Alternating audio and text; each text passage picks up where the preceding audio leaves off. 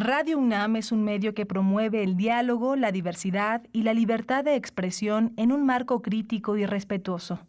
Los comentarios expresados a lo largo de su programación reflejan la opinión de quien los emite, mas no de la radiodifusora.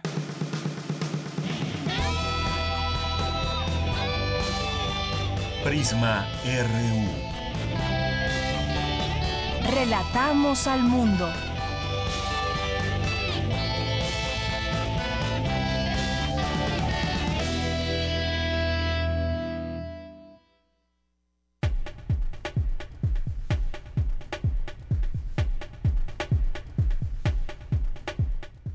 Tal? Muy buenas tardes. Qué bueno que nos acompaña en este jueves 20 de diciembre del año 2018. Estamos con mucho gusto, aunque con un poquito de frío. Ah, también ya salió el sol, qué bueno.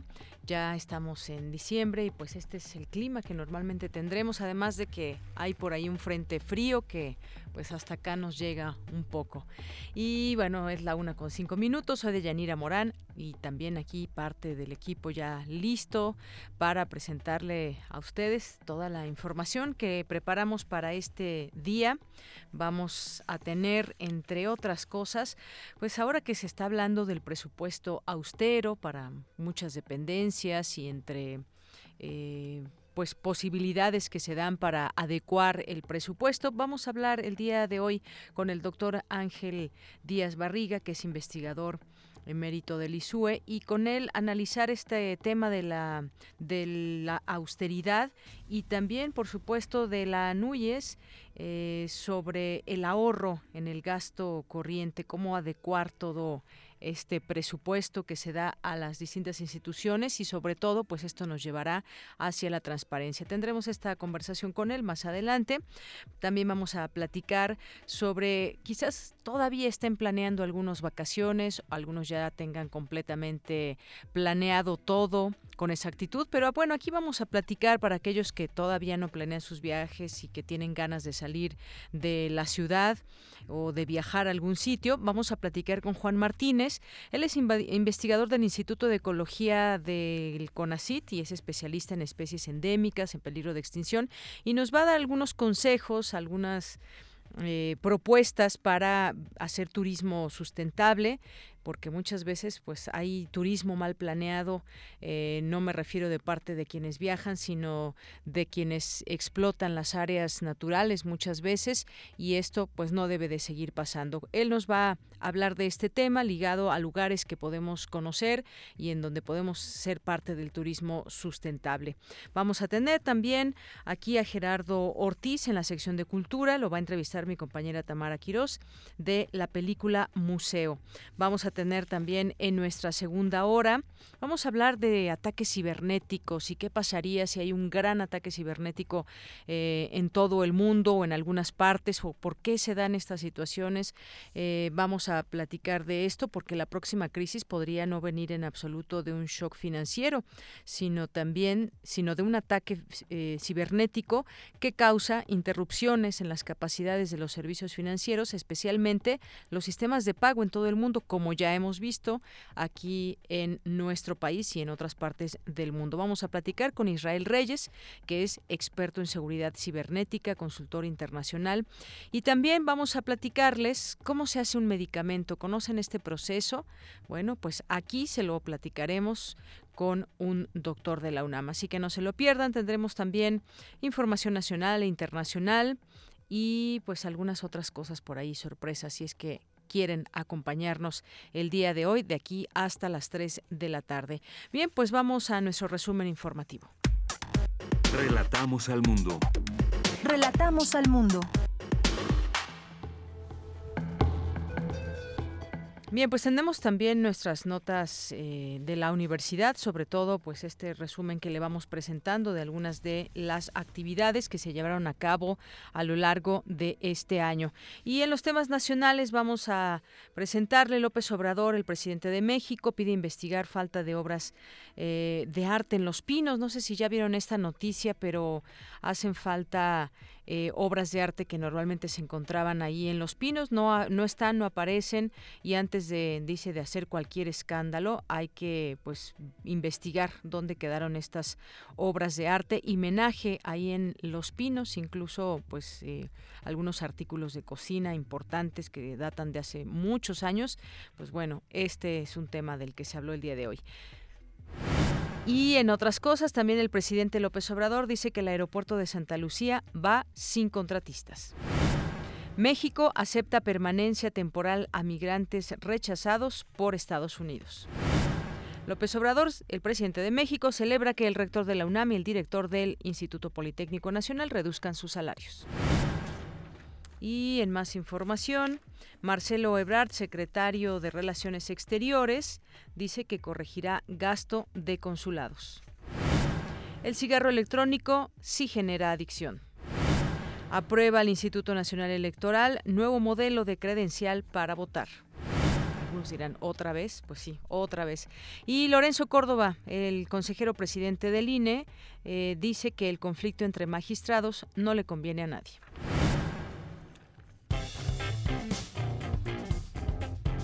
Campus RU.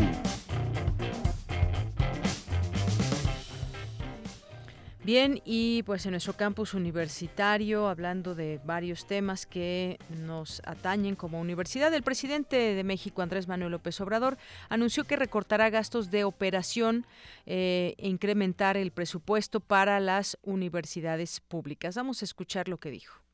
Y se va a hacer un ajuste al gasto de operación del gobierno en lo que tiene que ver con las eh, secretarías, con las dependencias del gobierno eh, federal, lo que tiene que ver con el Ejecutivo, sin afectar organismos autónomos, no podríamos hacerlo, es parte del gasto de operación de nosotros, o de las secretarías incluido el gasto de la presidencia de la República en total, una disminución del 4% del gasto de operación.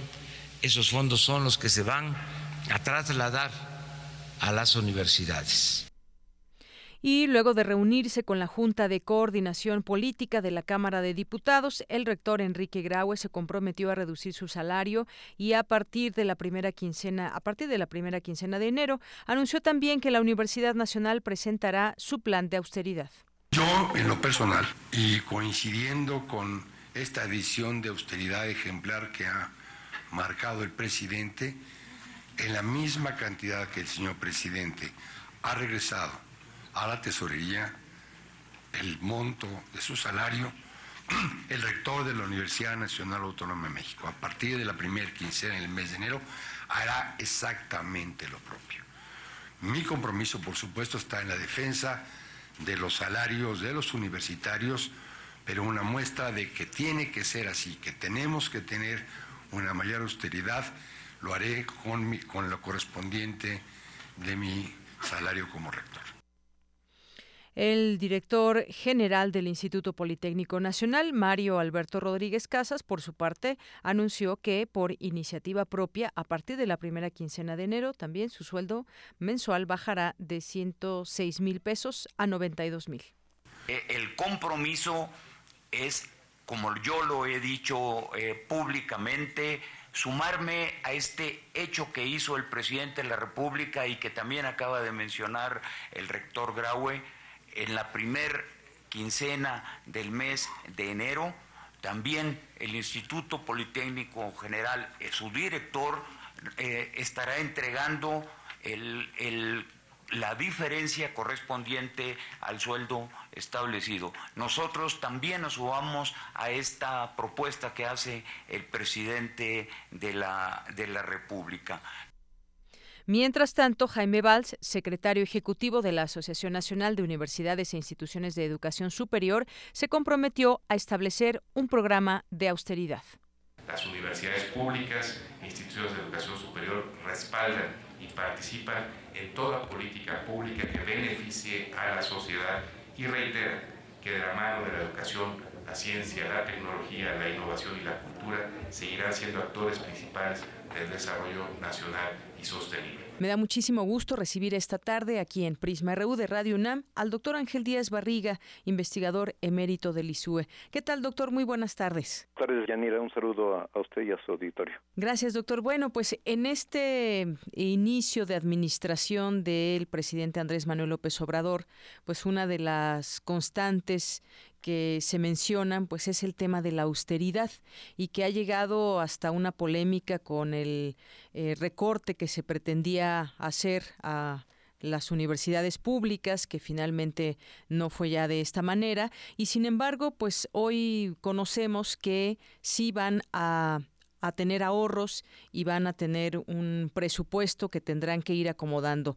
La propia ANUYES da a conocer también este sobre este tema, la Asociación Nacional de Instituciones de Educación Superior, de tener ahorro en su gasto. ¿Qué opinión le merece pues el que se pueda adecuar el presupuesto que se tiene actualmente y sobre todo pues que se que se ahorre? Creo que hay dos niveles en que tenemos que analizar esto. Eh, en un primer nivel es efectivamente todo esto se destapa gracias, lamentablemente, a lo que el presidente dice fue un error en el documento que se presentó a la Cámara de Diputados, en donde había una reducción presupuestal en promedio de 3.4% al conjunto de, de, universidades públicas estatales. A partir de ahí, este, además del revuelo que causó esta situación, incluso de estudiantes del Politécnico que fueron a protestar al Congreso, en fin, este, eh, de, la, misma UNAM que mandó una carta pidiendo reconsideración a esto, este, el presidente electo reconoció que era un error y que se que cumpliría su palabra que dio el 15 de agosto en la reunión de Anuyes donde les dijo a los rectores que por lo menos mantendría el presupuesto eh, que se les había asignado en 2018 y que buscaría que se les diera un incremento semejante al, porcentaje de inflación reconocida por el Banco de México. Entonces podríamos decir, ahí estaba ya el tema resuelto. Pero por fortuna abrió otra discusión que tiene un lado adecuado y un lado, yo diría, triste. Este, un lado adecuado es este empezó el rector de la UNAM y el director del Politécnico a decir asumiremos que, que de acuerdo a los mm, sueldos que nosotros percibimos vamos a regresar parte de nuestro salario también este eh, a la tesorería de nuestras instituciones en el marco del plan de austeridad nacional lo cual me parece digamos adecuado en términos de que la UNAM no puede o las universidades públicas no pueden estar al margen de toda la política educativa. Pero también ayer empezó a circular, no sé qué tanto ha llegado a, a todos los medios, no sé, este, en la, pero ya, ves que las redes son una especie de, sótanos o de que se mueven, digamos, subterráneamente por toda la ciudad y van apareciendo en cualquier lugar, ¿no? ayer apareció una información que a mí me pareció muy delicada y es que la Auditoría Superior de la Federación eh, señalaba eh, eh, la mm, no transparencia, no claridad en el uso de recursos universitarios. En algunos casos sabemos este, esto de la estafa maestra, que involucró que a tres o cuatro universidades, pero señalaba a más instituciones, mm, lamentablemente, y lo tengo que decir con tristeza, también a la UNAM, con la dificultad para poder documentar el ejercicio presupuestal, si no recuerdo mal en el caso de la UNAM, era de 110 millones de pesos. Cada vez más la Auditoría Superior de la Federación está haciendo recomendaciones a las universidades públicas, es a todas las universidades públicas en términos de que hay parte del presupuesto que no está bien fincado el uso que se le da. Y en ese sentido, eh, junto con ello apareció también en las redes sociales este un no sé si, si el auditorio lo percibió pero una cantidad de estudiantes en la red que decían este quiero conocer cómo se utilizan los recursos en mi institución no solo de la de, la UNAM de muchas instituciones este públicas del país. Entonces yo yo pienso que esto nos invita por un lado a mayor transparencia en el ejercicio presupuestal pero estoy casi seguro que la mayor parte del presupuesto se ejerce de manera adecuada. Sin embargo, este, ciertamente que las comunidades no están al tanto de cómo se está utilizando el presupuesto. Y esto reclama, eh, sobre todo en este momento que se está hablando de hacer cambios en la República, de esta cuarta transformación, yo pienso que reclama que también las universidades seamos más transparentes en la manera como usamos los recursos. Finalmente, desde otra perspectiva, lo que yo pienso es, eh, probablemente no son errores, sino son intentos de aviso a las instituciones universitarias de que ya actúen de acuerdo a lo que esta política nacional de restricción o cuidado con el gasto público este se tome en cuenta. Y te digo, por otra parte, yo creo que el, el otro extremo que también nos está afectando mucho en la dinámica universitaria es eh, los, la forma como la Auditoría Superior de la Federación nos está imponiendo eh, una serie de trabas o una serie de requisitos para el uso de recursos. En fin, lo que quiero decir es, la Auditoría Superior de la Federación también tendría que entender que no puede juzgar el trabajo que hace una universidad con los criterios con lo que juzga el trabajo, por ejemplo, que hace la Secretaría de Recursos Agrarios, ¿no? Así es, maestro. Así es. Y bueno, en este sentido, pues lo que estamos viendo es este plan de austeridad al que se suman, pues desde los rectores, en el caso del rector de la UNAM, del Instituto Politécnico Nacional, que ya también se bajan su salario. Y bueno, pues hay un llamado muy claro a los rectores a este plan de, de austeridad y todo lo que usted nos explica que tendría que ver o tiene que ver con transparencia. Y efectivamente en las redes sociales hay ese llamado, digamos, en donde pues muchas personas dijeron vamos a queremos transparencia, quiero ver cómo se utilizan los recursos de nuestra universidad. Ya ante ello la UNAM responde y dice que ante la, el alud de jóvenes que piden auditoría a las universidades, recuerdan que la UNAM fue la primera institución en presentar sus estados financieros auditados a la, a la Cámara de Diputados y lo hace cada año desde hace casi 20. Pienso que eso es bueno, pero no es suficiente. Eso, eso, es lo que quiero decir. La Auditoría Superior de la Federación tiene un criterio para juzgar, el, digamos, los contadores auditan de una forma. Lo que la comunidad quiere saber, y yo creo que e, es donde la UNAM hoy tiene que dar un paso, y todas las universidades, es decir, a ver, yo recibí, yo estoy recibiendo de la Federación tanto dinero y estoy obteniendo de recursos propios tal cantidad esto se distribuye, por decirlo algo, en facultades en tales cantidades, que es lo que conocemos, lo que hace el Consejo Universitario.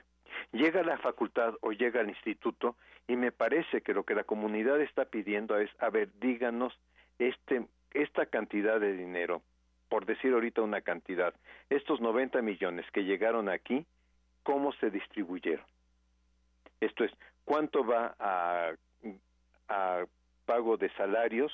Cuánto va a gastos indispensables, este, por ejemplo, agua, electricidad, luz, etcétera, y cuánto va a proyectos de mejora y a qué proyectos de mejora. Yo pienso que la comunidad hoy, las comunidades hoy lo que están pidiendo en voz de los estudiantes, no en voz de los académicos, es hagan transparente también esta parte del uso de recursos y no creo que la UNAM no tenga posibilidades de hacerlo. Es más, yo pienso que con, la actitud de apertura que ha mostrado el señor rector y mm, no sé, la forma como ha actuado en estos últimos meses, que a muchos universitarios nos tiene muy satisfechos, yo pienso que el señor rector este, dará las instrucciones adecuadas para que los directores de facultades, escuelas, institutos, etcétera, transparenten un poco más el uso de estos recursos.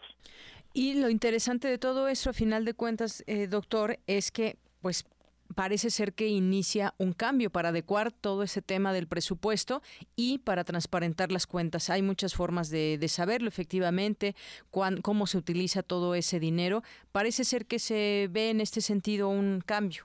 Esperemos que sí, porque finalmente todos vamos a salir beneficiados y además porque los universitarios en particular, eh, los universitarios académicos y los universitarios alumnos debemos de tener una clara conciencia que el dinero que tiene la universidad es dinero fiscal, esto es, es dinero que proviene este, del trabajo del pueblo mexicano. Así es, doctor. Pues le agradezco mucho estos minutos eh, con Prisma RU de Radio UNAM para hablar de ese tema que nos interesa a todos como universitarios y público en general como pues como mexicanos. Muchas gracias.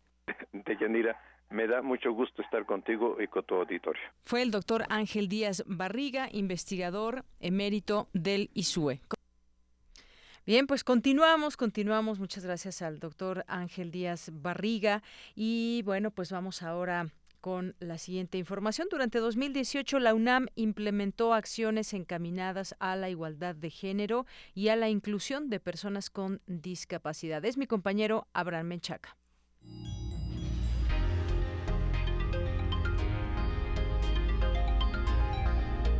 La Comisión Especial de Equidad de Género del Consejo Universitario presentó el documento básico para el fortalecimiento de la política institucional de género de la UNAM. Existimos las universidades para formar a nuevas generaciones para el presente y para el futuro.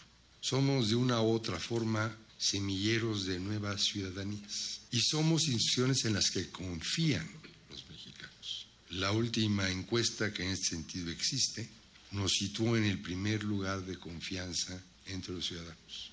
Pero aún así somos la estructura, la, institución que más confianza despierta. Y tenemos todavía muchos problemas de inequidad de género.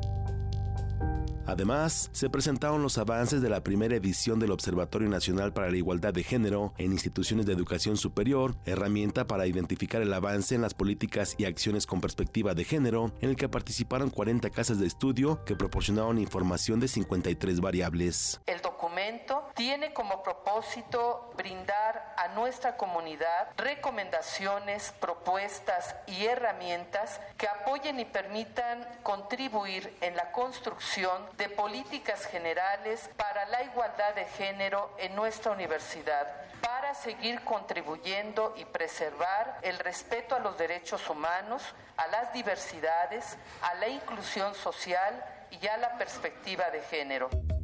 Asimismo, se establecieron las mesas de atención en asuntos de seguridad y de género, encargadas de recabar todas las opiniones y sugerencias acerca de cómo mejorar ambos aspectos y remitirlos a la Secretaría General y por ese conducto a las respectivas comisiones del Consejo Universitario para su pronta consideración. Carlos Antonio Santamaría, alumno de 12 años, ingresó a la Facultad de Ciencias, lo que abre un capítulo de inclusión en la vida universitaria. Pues estarle dando, o sea, nunca, nunca decir, ya no se puede, me voy a regresar a la primaria, ¿no? Nada más se trata de, si no te dejan entrar por la puerta, meterte por la ventana o por el techo, porque siempre hay una forma de entrar a las cosas, y en lo que pasan las cosas, pues estudiar por internet.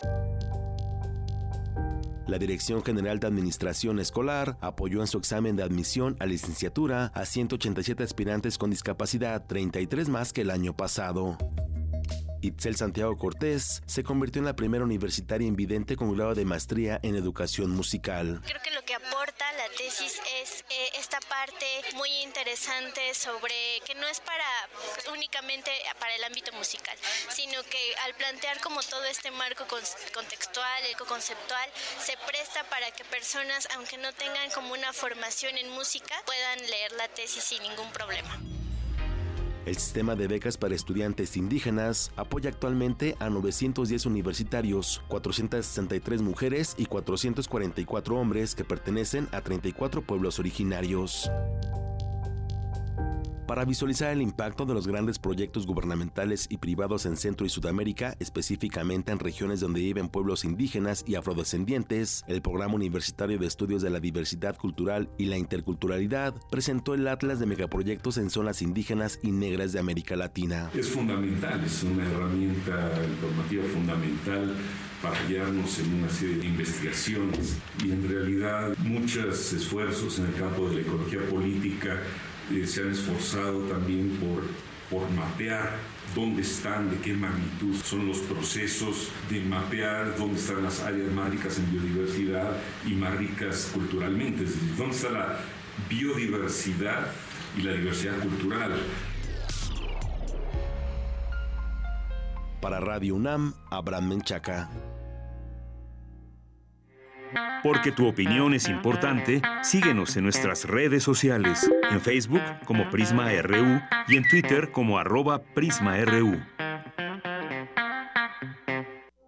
Queremos escuchar tu voz. Nuestro teléfono en cabina es 55 36 43 39.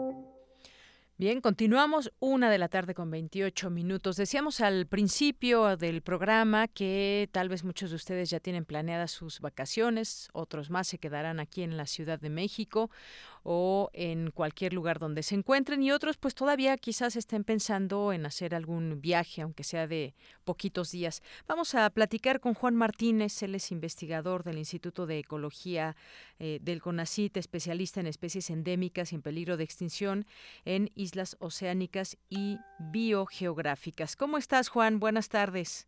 Muy buenas tardes, Deyanira. Muy buenas tardes a todo el auditorio.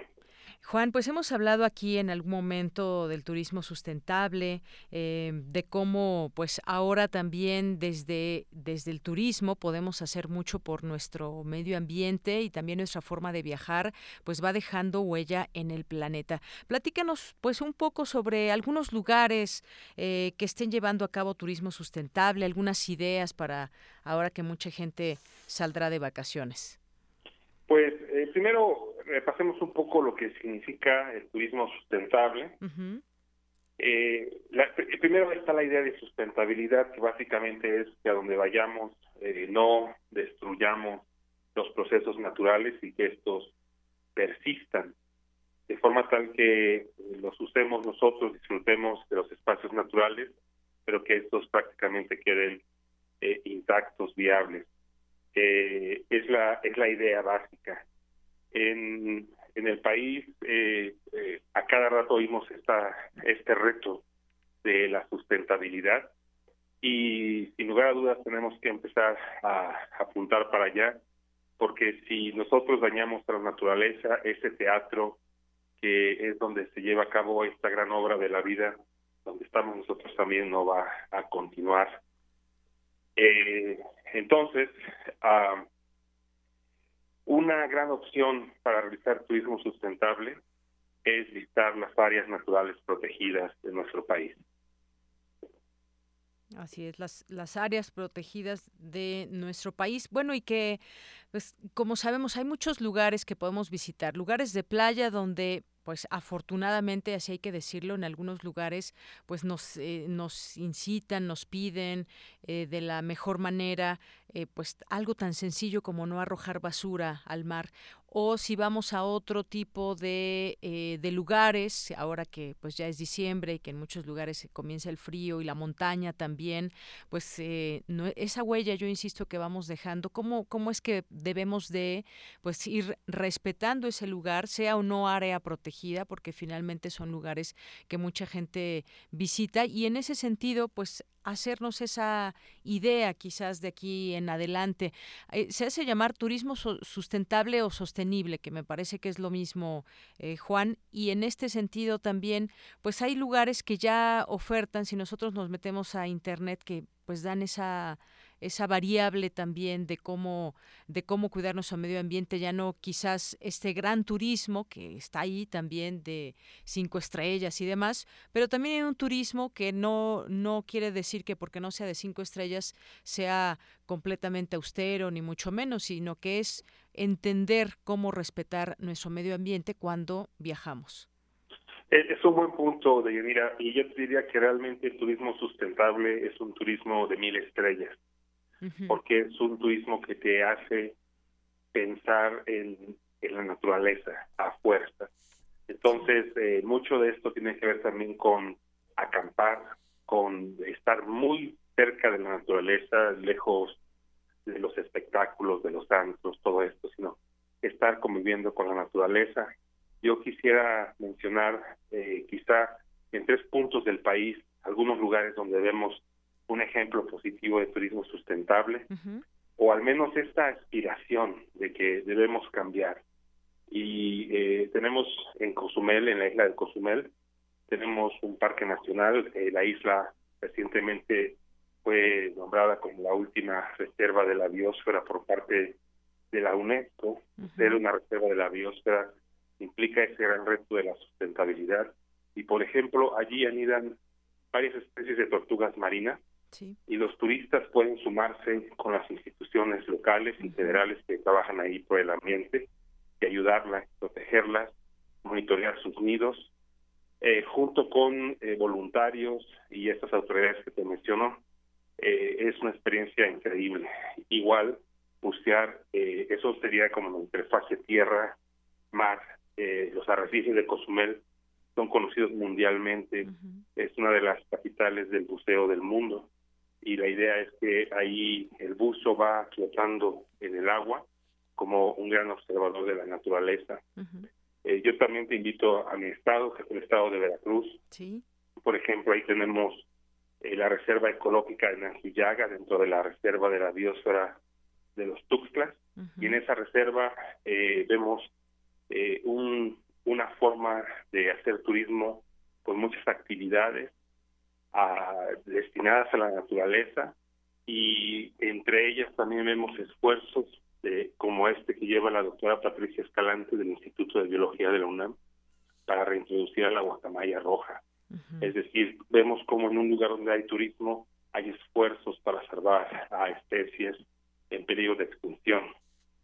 Y ahora vayamos al Pacífico, por ejemplo, al Parque Nacional Revillagigedo, donde tenemos eh, al Parque Nacional más extenso, al santuario marino más extenso de Norteamérica, y tenemos eh, la oportunidad de llegar a un lugar donde el impacto del hombre es mínimo y ver a grandes animales pelágicos como las mantas, las ballenas, y simplemente, como es decir, sin tocar, sin afectar el medio, podemos quedar fascinados por el simple hecho de convivir con estos gigantes.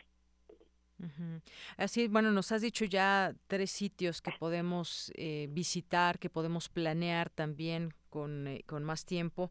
Decías el caso de Cozumel y toda esta zona también donde está el, Caribe, que se han sumado a distintas eh, estrategias para preservar sobre todo pues animales que llegan a, las, a las playas, a las costas. Las tortugas marinas son uno de ellos. También está una época para el cangrejo azul, me parece, donde la gente se suma a que esto ya en Cancún, del lado de la laguna, eh, que pasen desde el mar hacia la laguna eh, para desovar y eso ha sido pues gracias también a ese apoyo de algunas de las autoridades que instan a la gente que ahí habita a que esos días me parece no sé si sean dos tres días o hasta una semana que pues se sumen a este esfuerzo. Creo que podemos ayudar también un poco a la naturaleza en algunos casos.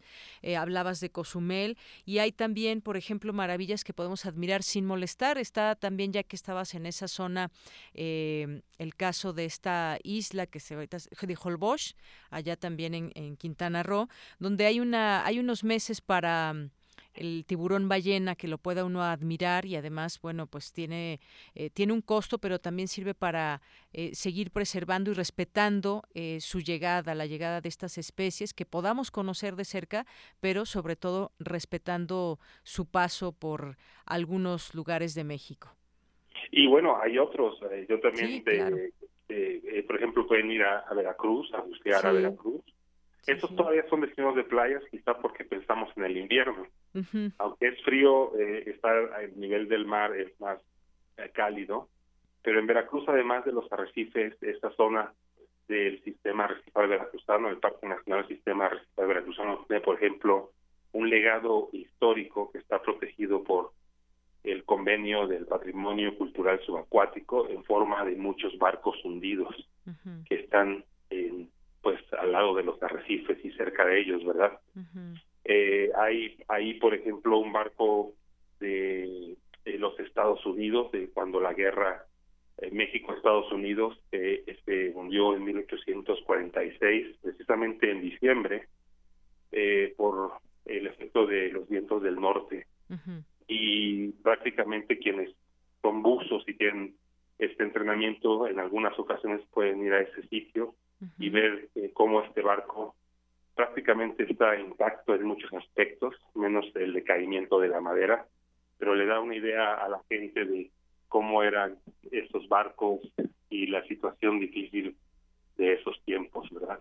Claro, sí, Veracruz también es un estado que nos da una gran diversidad y oportunidades de conocer, eh, que ya nos mencionas en este momento. Y si nos vamos, y si nos vamos por cada uno de los estados, creo que cada uno tiene muchas cosas que mostrarnos y nosotros, pues la, quizás la manera en que podamos agradecer es respetando el lugar donde vayamos. Y creo que ahora está, pues, mucho más eh, expuesto y abierto esta importancia que debemos de, de de tener para cuidar estos estos lugares.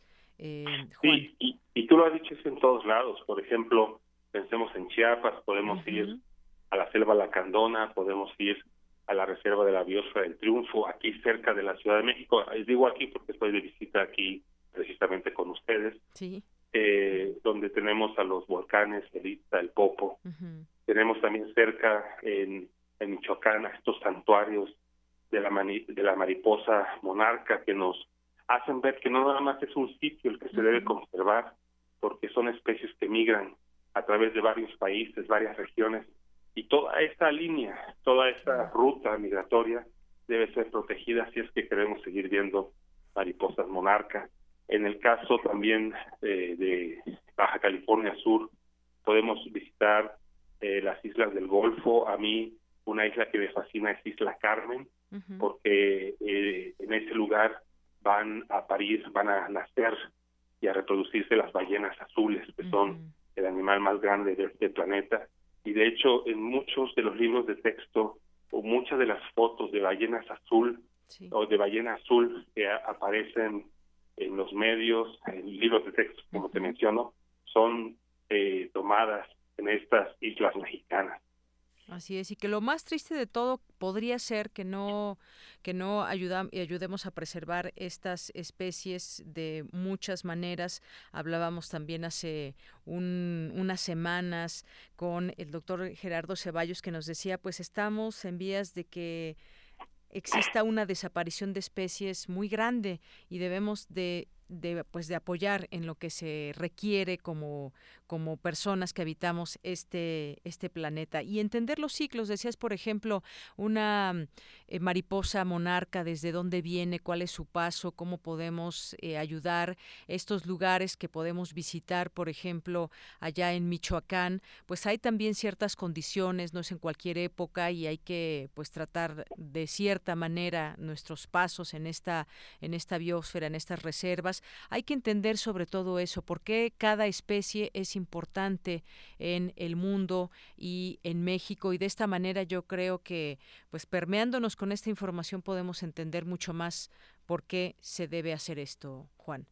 Sí, bueno, y ahora que mencionas a Gerardo, eh, enseguida me llega esta imagen de los jaguares en la reserva de Calakmul, en Campeche, que son estos grandes felinos, estos grandes mamíferos que requieren mucho espacio para poder vivir como necesitan ellos vivir y que es muy importante conservar eh, amplias áreas naturales protegidas a gran extensión y corredores importantes donde los animales se puedan mover. Al mismo tiempo, pensando ya en estos grandes mamíferos, eh, podemos viajar con los colegas de la Universidad de Querétaro que estudian a los osos en el norte del país y también son animales que requieren mucho, mucho espacio, requieren de, bosques conservados y lo que estamos viendo precisamente es la fragmentación y la destrucción de estos hábitats por la actividad humana, pero ahora además eh, los impactos del cambio climático que hacen que eh, las cualidades, la calidad que debe tener el bosque para que estos osos persistan eh, está desvaneciéndose. Entonces, el turismo nos puede ayudar a verlos, pero también nos debe motivar a amarlos, y, lo digo literalmente, y a comprometernos con ellos, con, con estos eh, elementos de la naturaleza que nos dan tanta satisfacción, para que así participemos. Y creo que no, no, no tenemos que ir muy lejos, cerca de donde vivimos hay áreas naturales protegidas, hay lugares que, como lo mencionas tú, y tal vez no sean todavía áreas naturales protegidas, pero merecen protección y podemos involucrarnos y participar en su conservación. Claro. Y acabas de decir algo muy importante, eh, Juan.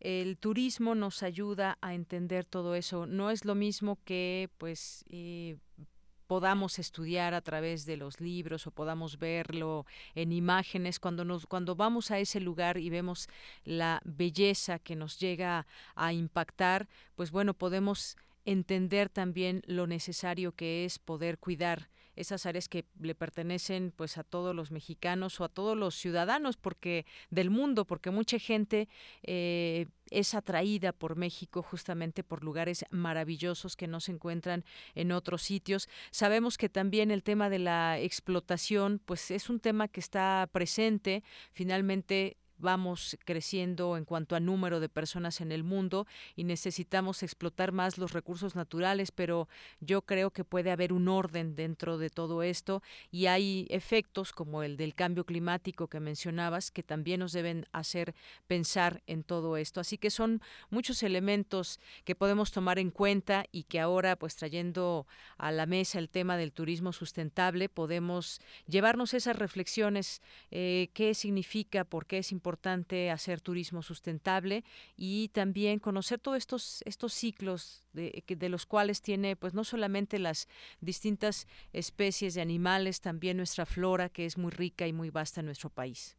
Y, y para hacer eh, esta unión de la observación y también de la ciencia, tenemos el, el ejemplo de la reserva en San Pedro Mártir. Ahí tenemos estos esfuerzos por reintroducir al cóndor de California, en Baja California, y también tenemos allí a este gran y famoso eh, laboratorio de telescopio, ¿verdad?, de la Universidad Nacional, que básicamente es eh, el punto donde podemos ver el turismo sustentable nos conecta no con cinco estrellas, sino con el universo.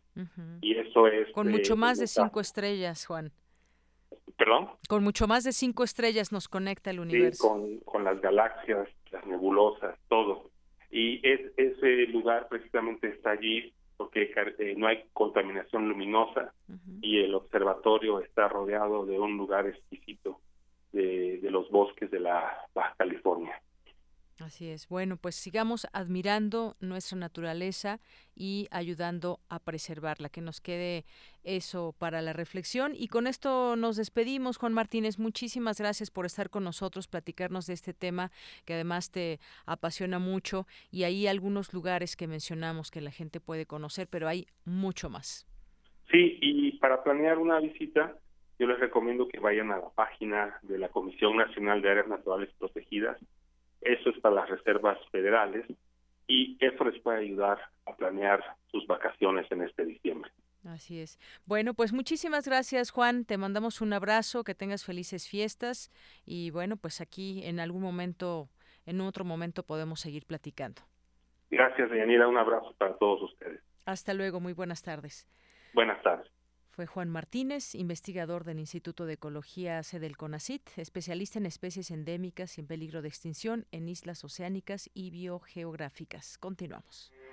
Porque tu opinión es importante, síguenos en nuestras redes sociales, en Facebook como Prisma RU y en Twitter como arroba PrismaRU. Queremos escuchar tu voz. Nuestro teléfono en cabina es 55 36 43 39.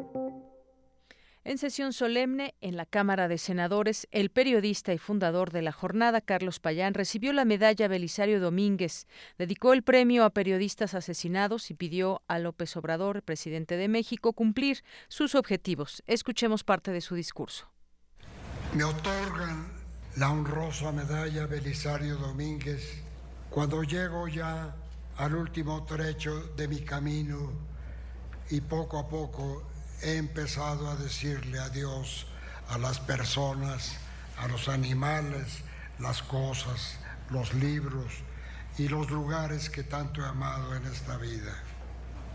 Me iré sin saber hacia dónde, hacia qué profundidades de la nada y del olvido, y miré con inquietud de no solo ser yo, ser individual y por tanto insignificante, el que se encamina hacia el final, sino que el drama tiene dimensiones cósmicas irreparables.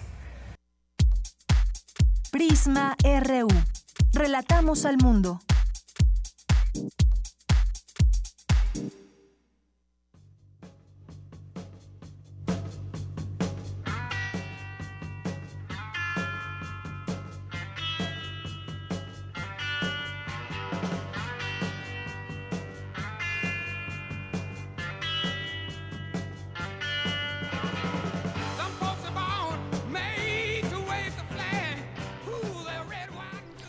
20 de diciembre del año 1969, la banda Creedence Clearwater Revival alcanzó el puesto número 3 en el top de eh, Billboard con sus éxitos Down on the Corner y Fortunate Son, que es lo que estamos escuchando.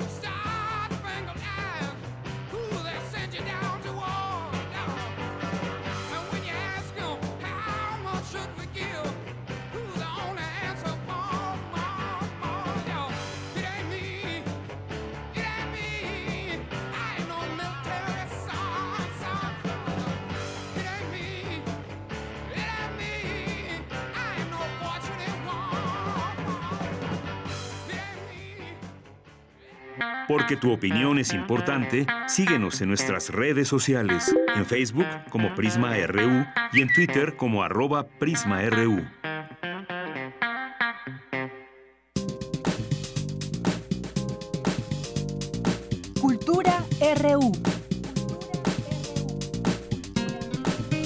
Estamos ya en Cultura. Vamos contigo, Tamara Quiros. Muy buenas tardes. Buenas tardes, Deyanira. Es un gusto saludarlos en este jueves 20 de diciembre. Ya casi llega Navidad. El 2018 está a punto de terminar. Este año ha sido importante no solo por los cambios políticos que hemos atravesado, sino también por todo lo que se ha generado en cuanto al arte, en cuanto a la cultura. Y bueno, ha habido grandes trabajos cinematográficos nacionales. Hoy hablaremos de una de estas películas que llenaron las salas y que además siguen llegando hasta nosotros a través de otras plataformas. Para platicar de museo, nos acompaña en la línea Leonardo Ortiz Gris. Él es actor y parte del elenco de este filme.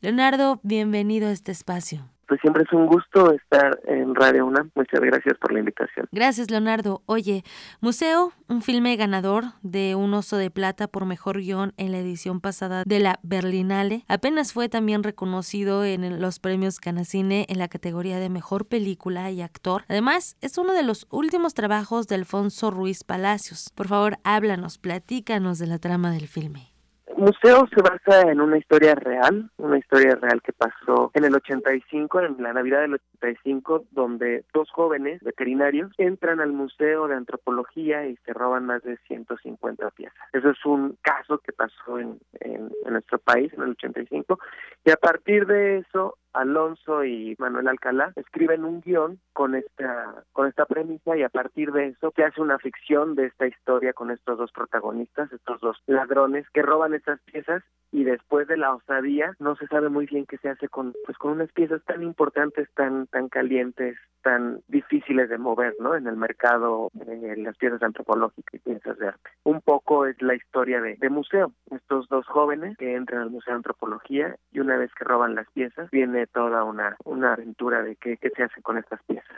Una serie de acontecimientos, Leonardo, que bueno, también ustedes en esta, en este filme tocan un tema del que no se habla o se habla muy poco, que es el tráfico de arte, ¿no? Primero el robo y luego cómo las posicionas en el mercado negro y creo que lo hacen de una forma magistral. Eh, compartes con Gael García la actuación también. Es un tema que dentro de varios temas que, que se abordan en la película es reflexionar y poner atención en qué pasa con el mercado de arte, ¿no? Eso contribuye también a la preservación, o sea, gracias a eso hay museos tan importantes donde hay piezas precolombinas que no están justo en, América Latina o piezas africanas que están en un museo en Nueva York. Bueno, hay que ver qué pasa con eso. Se genera esa pregunta en la película también, ¿no? Si no existiera todo este robo y estos coleccionistas de las piezas y justo esta escena cuando estos dos ladrones se encuentran con el coleccionista es un diálogo muy importante porque llega a esa reflexión y que estos dos ladrones, pues bueno, finalmente también son los protectores de las piezas, como que se convierten en los protectores de las piezas que resisten también a vendérselas a un gringo, por ejemplo. Son muchas historias que van pasando dentro del de museo. Claro, además, Leonardo, bueno, pues estamos hablando también de otra época, ¿no? La película está situada en 1985. Ya ahorita con las redes sociales, por ejemplo, hay diferencia con las noticias, cómo se mueve ahora la información con mayor rapidez, que eh, eso no quiere decir que sea verídica, pero sí se mueve con mayor rapidez, ¿no? Y ustedes se sitúan en un año totalmente diferente. Sí, yo pienso que más que la velocidad de la noticia y de la información, que sí, claro que ha cambiado y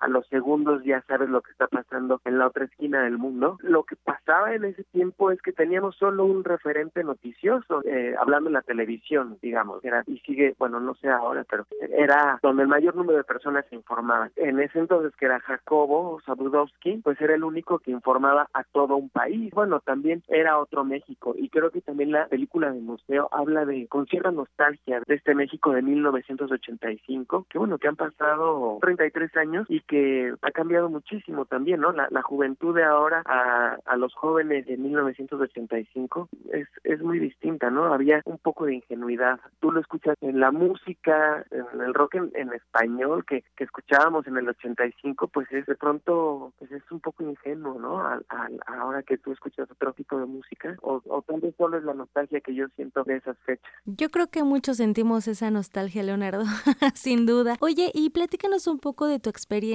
al rodar esta película? ¿Cómo te sentiste bajo la dirección de pues un maestro también? Claro, mira, trabajar con Alonso, la verdad es entre un regalo, es un goce también. Nos conocimos en el teatro, siempre tuvimos ganas de trabajar y a veces las fechas no nos daban. Por fin, Alonso junto con Sofía Alexander hicieron una compañía de teatro que se llama Todas las fiestas de mañana y ahí justo me invitaron ya para trabajar como en una compañía estable. Y bueno, hemos generado varios proyectos teatrales y a partir de eso también Alonso empezó a hacer muchísimo cine y se empezó a clavar también en el cine y yo estuve con Güero y pues esta vez volví a hacer audición, me quedé en el personaje. Es una experiencia increíble, inolvidable. Con Alonso conecto muy bien, nos entendemos muy bien. Es un es un director que trabaja muchísimo con los actores, desentrañando a los personajes en compañía del director, no siempre pasa y con Alonso, además de que es una película muy grande donde viajamos a Palenque, donde estuvimos en Acapulco filmando el Museo de Antropología. Y una de las experiencias que agradezco de, ser actor, poder estar en el Museo de Antropología en la noche, en ese espacio tan, tan importante, tan cargado, tan significativo para, yo diría que para la humanidad, la verdad es que es uno de mis lugares favoritos y poder estar ahí en la noche, en ese silencio, completamente solos en la complicidad de contar esa historia, pues es, es un regalo que yo recibo, nada más porque soy actor. ¿eh?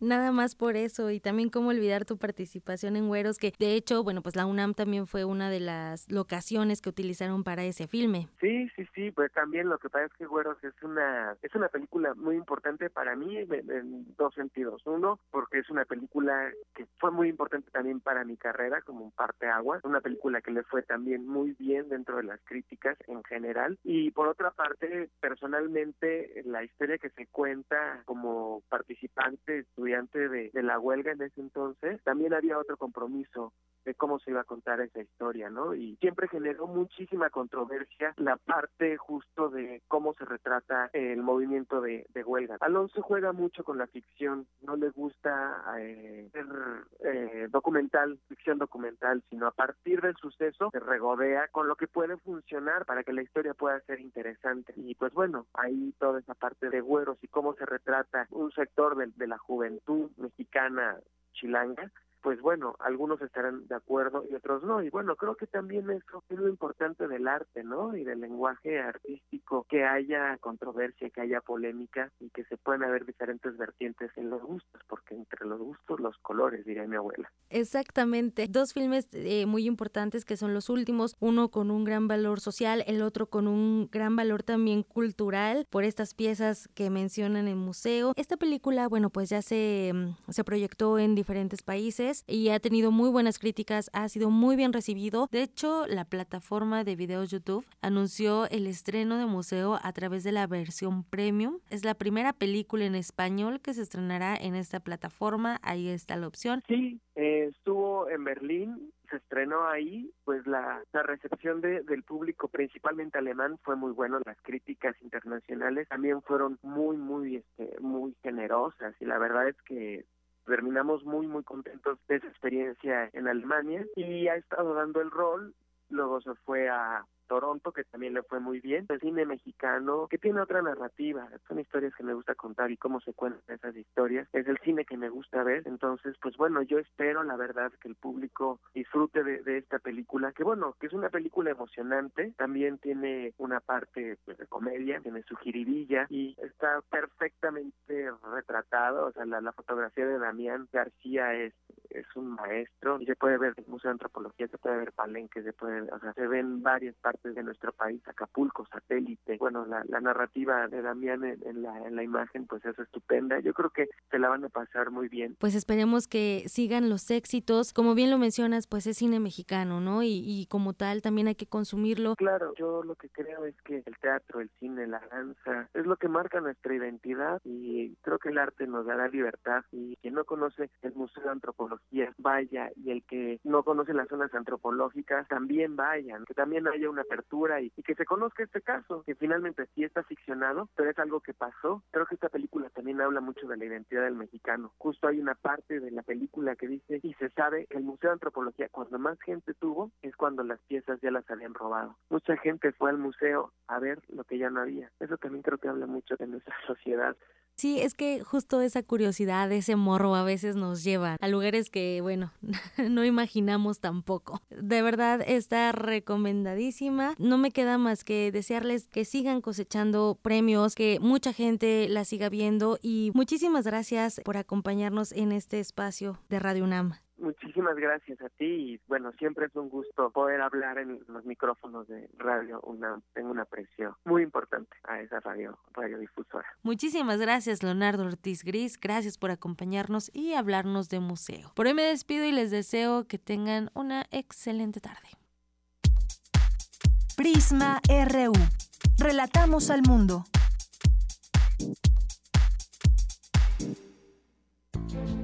¿Eres sujeto obligado?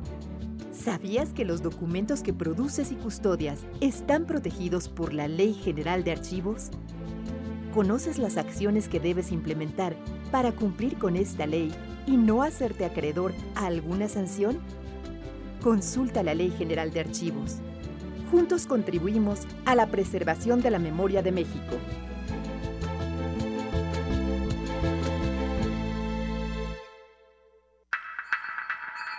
Casa del Lago UNAM inicia inscripciones para su primer trimestre 2019. Cursos y talleres con amplia oferta. Fotografía, cine, historia del arte, danza, artes plásticas, letras y mucho más. Inscripciones abiertas. Consulta costos y horarios en www.casadelago.unam.mx. El Tribunal Electoral de la Ciudad de México trabaja antes, durante y después de una elección, porque además de defender tu voto, te atiende si no se respetan tus derechos político-electorales. Imparte justicia cuando existen inconformidades en elecciones internas de partidos políticos, comités ciudadanos y consejos de los pueblos. Además resuelve controversias en elecciones de autoridades en la Ciudad de México y en consultas ciudadanas. Tribunal Electoral de la Ciudad de México. De principio a fin, justicia en tu elección.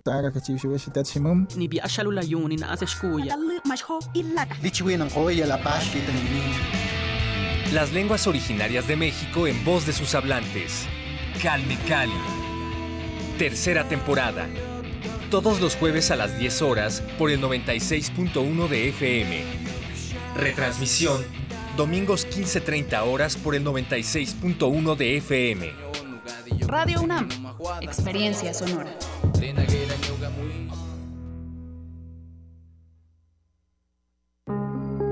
Una duda es natural. Algunas dudas son un proceso. Demasiadas dudas son un impedimento. Y cuando dominan tu vida, son una prisión. Radio UNAM te invita a aprender a tomar decisiones con estabilidad, libertad y certeza con el taller Liberando al Gigante Interior, dirigido a quienes buscan el crecimiento personal y el desarrollo de la comunicación afectiva.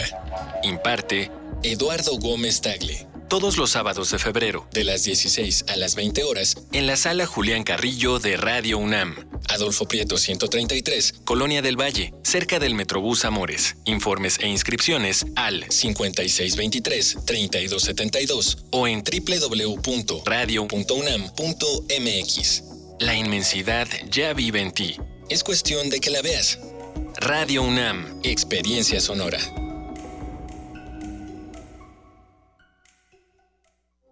Queremos escuchar tu voz. Nuestro teléfono en cabina es 55 36 43 39. Porque tu opinión es importante, síguenos en nuestras redes sociales, en Facebook como Prisma RU y en Twitter como arroba PrismaRU.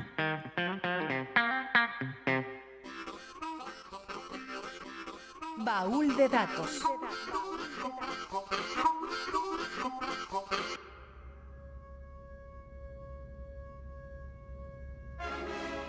El día de hoy, en 1996, muere en Seattle, Estados Unidos, Carl Sagan, astrónomo estadounidense, pionero en exobiología y promotor del proyecto SETI para la búsqueda de inteligencia extraterrestre. Es conocido por el gran público por el libro y la serie televisiva de divulgación científica Cosmos. La solidaridad ha sido desde siempre uno de los valores universales en el que deberían basarse todas las relaciones entre los pueblos del siglo XXI. Esta fue una de las principales razones que llevó a la Asamblea General de las Naciones Unidas a en diciembre del 2005 proclamar el 20 de diciembre de cada año como el Día Internacional de la Solidaridad Humana. El 20 de diciembre de 1994 se produjo una devaluación del peso mexicano de más de 100%. Como consecuencia, hubo una erosión de las reservas internacionales, una caída del Producto Interno Bruto de 6.2%, la quiebra de bancos y cientos de miles de desempleados. Esto ocurrió a los pocos días de que el expresidente Carlos Salinas de Gortari dejara el poder y al inicio del sexenio de Ernesto Cedillo, Carlos Salinas de Gortari le llamó a esta crisis el error de diciembre. Un día como hoy, pero de 1984, se inaugura en la Ciudad de México el primer tramo de la línea 7 del metro, desde Tacuba a Auditorio. Debe permanecer a bordo.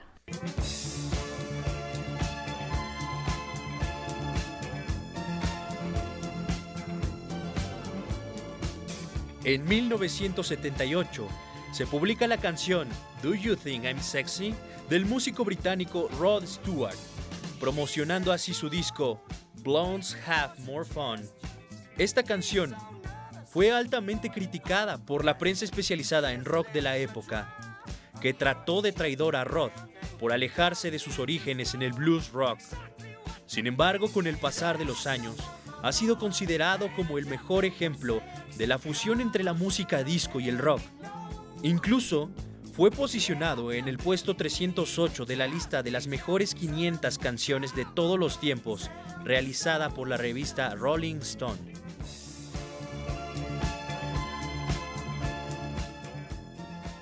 Para Radio UNAM, Javier Montoya.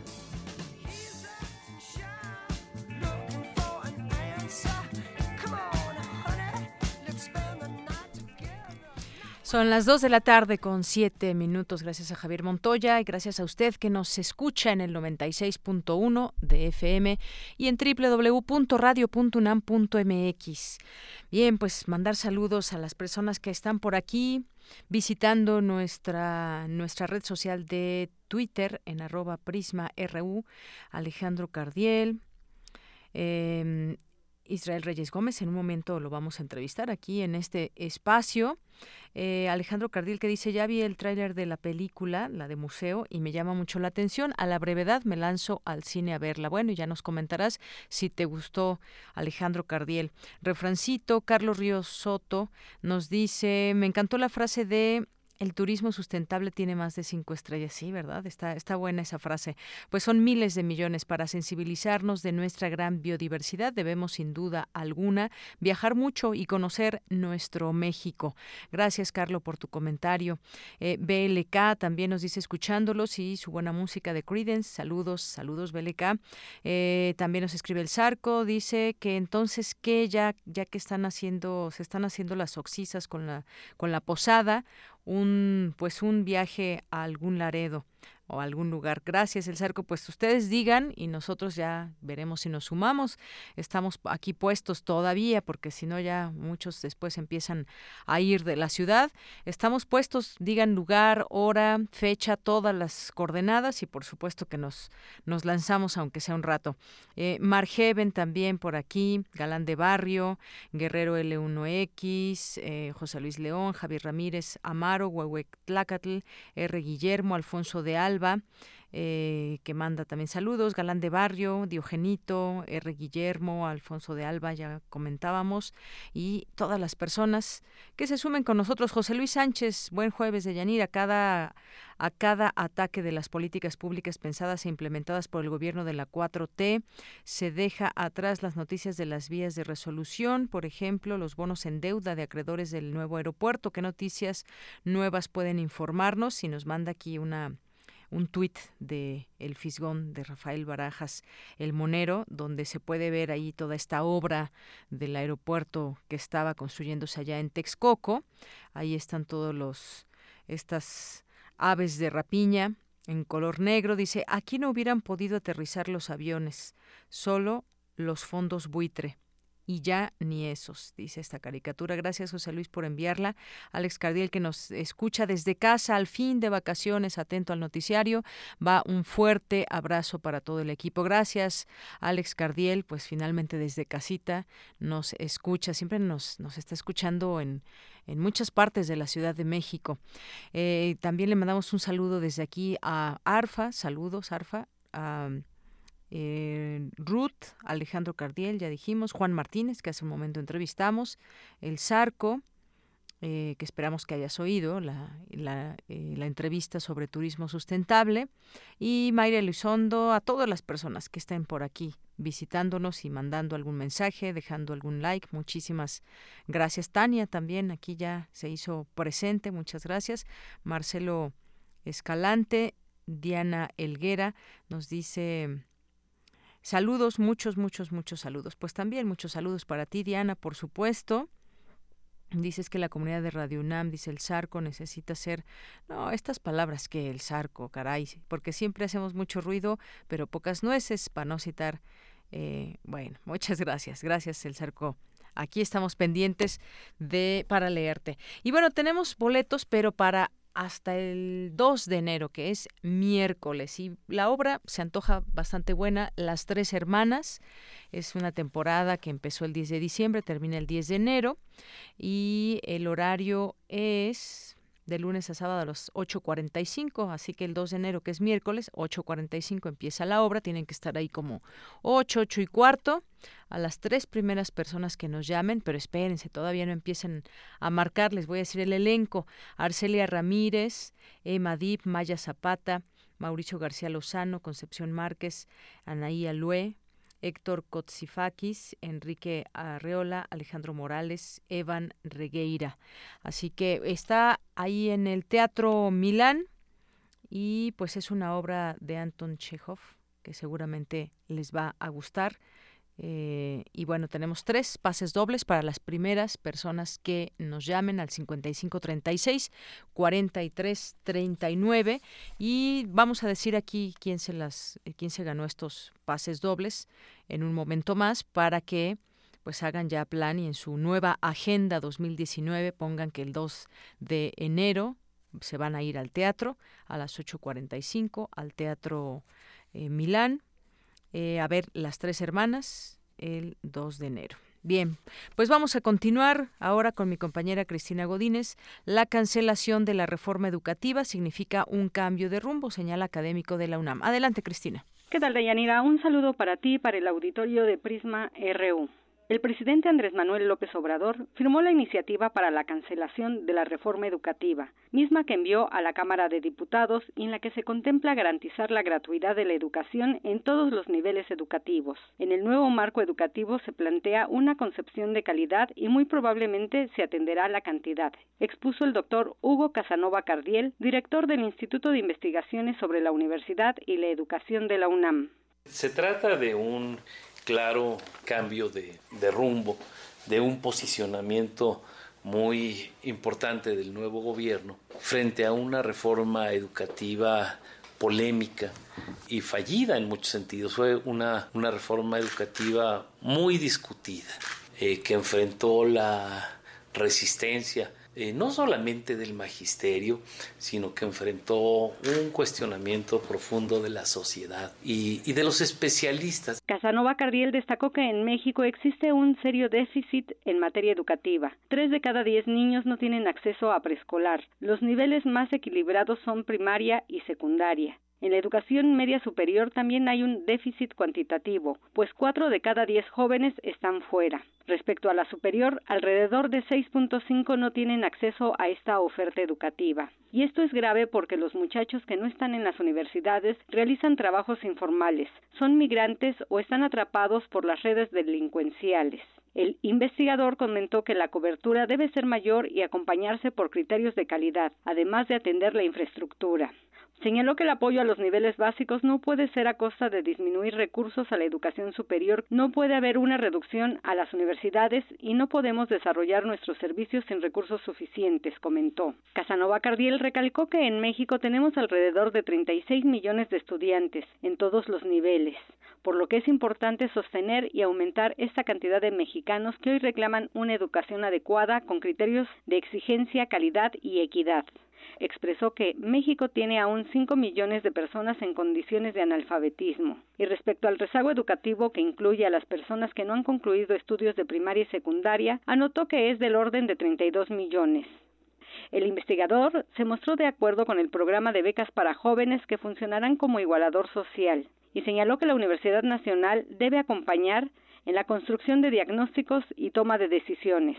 Yo creo que la Universidad Nacional tiene un papel muy importante en términos nuevamente de la conciencia crítica de la nación y en términos de acompañar la construcción de decisiones, de acompañar la construcción de diagnósticos primero. Por último, dijo que esta casa de estudios entregó al actual gobierno un libro coordinado por el propio director del ISUE, La Educación y los Retos de 2018, obra que compila las reflexiones y debates llevados a cabo en el foro La UNAM y los desafíos de la nación.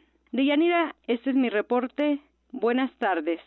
Gracias, Cristina. Muy buenas tardes. Vamos ahora con mi compañero Luis Nava. Afirman académicos de la UNAM que la reforma de salud impulsada por la administración pasada afecta a la mayoría de las instituciones de atención médica en materia de atención ciudadana. La información con Luis Nava. Buenas tardes, Deyanira. Te saludo a ti y a todo el auditorio de Prisma RU. Jesús Santiago Reza Casaonda, coordinador de vinculación y desarrollo académico del Departamento de Salud Pública de la Facultad de Medicina de la UNAM, afirma que la reforma en materia de salud impulsada en el pasado gobierno no rindió frutos, desmantelando los servicios médicos en todas sus dimensiones, alcanzando poco crecimiento al nivel de atención. A su vez, las enfermedades que afectan a los mexicanos, como la diabetes y la hipertensión, siguen sin ser bien atendidas en las regiones más pobres del país. Escuchemos al académico, quien plantea cómo podría proceder el nuevo gobierno en materia de salud? Los retos para el nuevo gobierno son Yo creo que podríamos dividirlos como en tres grandes aspectos. Un primer gran paraguas sería hacia dónde la reforma de salud, qué se puede retomar de la fallida reforma. Un segundo gran reto es generar un sistema único y universal, ¿no? gratuito. Entonces tendría que haber una transformación del reconocimiento de la salud como un derecho humano más por lo tanto, la gratuidad, por lo tanto, la universalidad y por lo tanto, el Estado como garante de este derecho humano. En opinión de Santiago Reza, se debe mejorar la infraestructura médica, así como renovar el equipamiento de los centros médicos, con el fin de brindar una mejor atención. Subrayó que en muchas ocasiones el cuerpo médico vive en incertidumbre por la permanencia laboral y trabaja en un esquema de honorarios, orillándolos a ampliar sus jornadas, por lo cual viven cansados, estresados y enojados. Por último, se debe implementar una perspectiva de género, con el fin de que tanto hombres como mujeres reciban una atención médica confiable, oportuna y digna. Hasta aquí mi reporte de Yanira. Buenas tardes.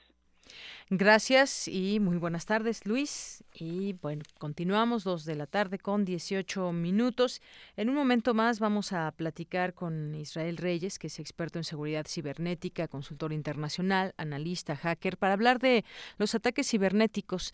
Ya hemos tenido varios en nuestro en nuestro país hace unos meses. Aquí lo platicábamos también cómo es que afectan y cómo se ven afectadas no solamente eh, los los ciudadanos, sino también entidades financieras y esto a gran escala, ¿qué repercusiones podría traer? Pues en un momento vamos a platicar sobre este tema eh, con él. Hay algunos datos que nos, eh, nos indican cómo es que sucede todo esto, desde la bancarrota forzada del Banco de Inversión eh, se provocó la crisis, Lehman Brothers provocó la crisis financiera hace 10 años. Los reguladores, los gestores de riesgo y los banqueros centrales de todo el mundo se han centrado en apuntalar la capacidad de los bancos para resistir las crisis financieras. Pero la próxima crisis podría no venir en absoluto de un shock financiero, sino que lo más probable sería un ataque cibernético que pues causa interrupciones en las capacidades de los servicios financieros,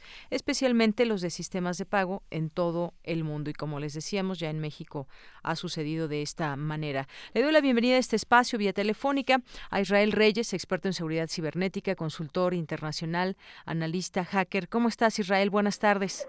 Ah, muy bien, Deyanira, muchísimas gracias por el espacio y muchísimas gracias a tu audiencia.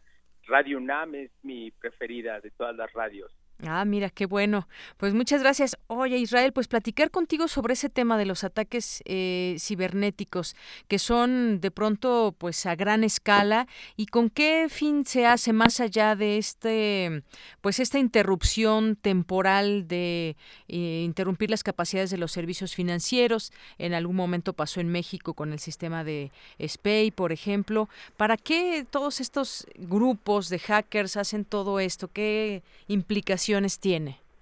Sí, mira, lamentablemente el 2018 fue un año de muchos ciberataques para México, un año que marcó la pauta, empezando en, enero del 2018, cuando atacaron el SWIFT, el sistema de pagos electrónicos interbancario, interbancarios global, en el cual extrayeron mil, mil millones de dólares.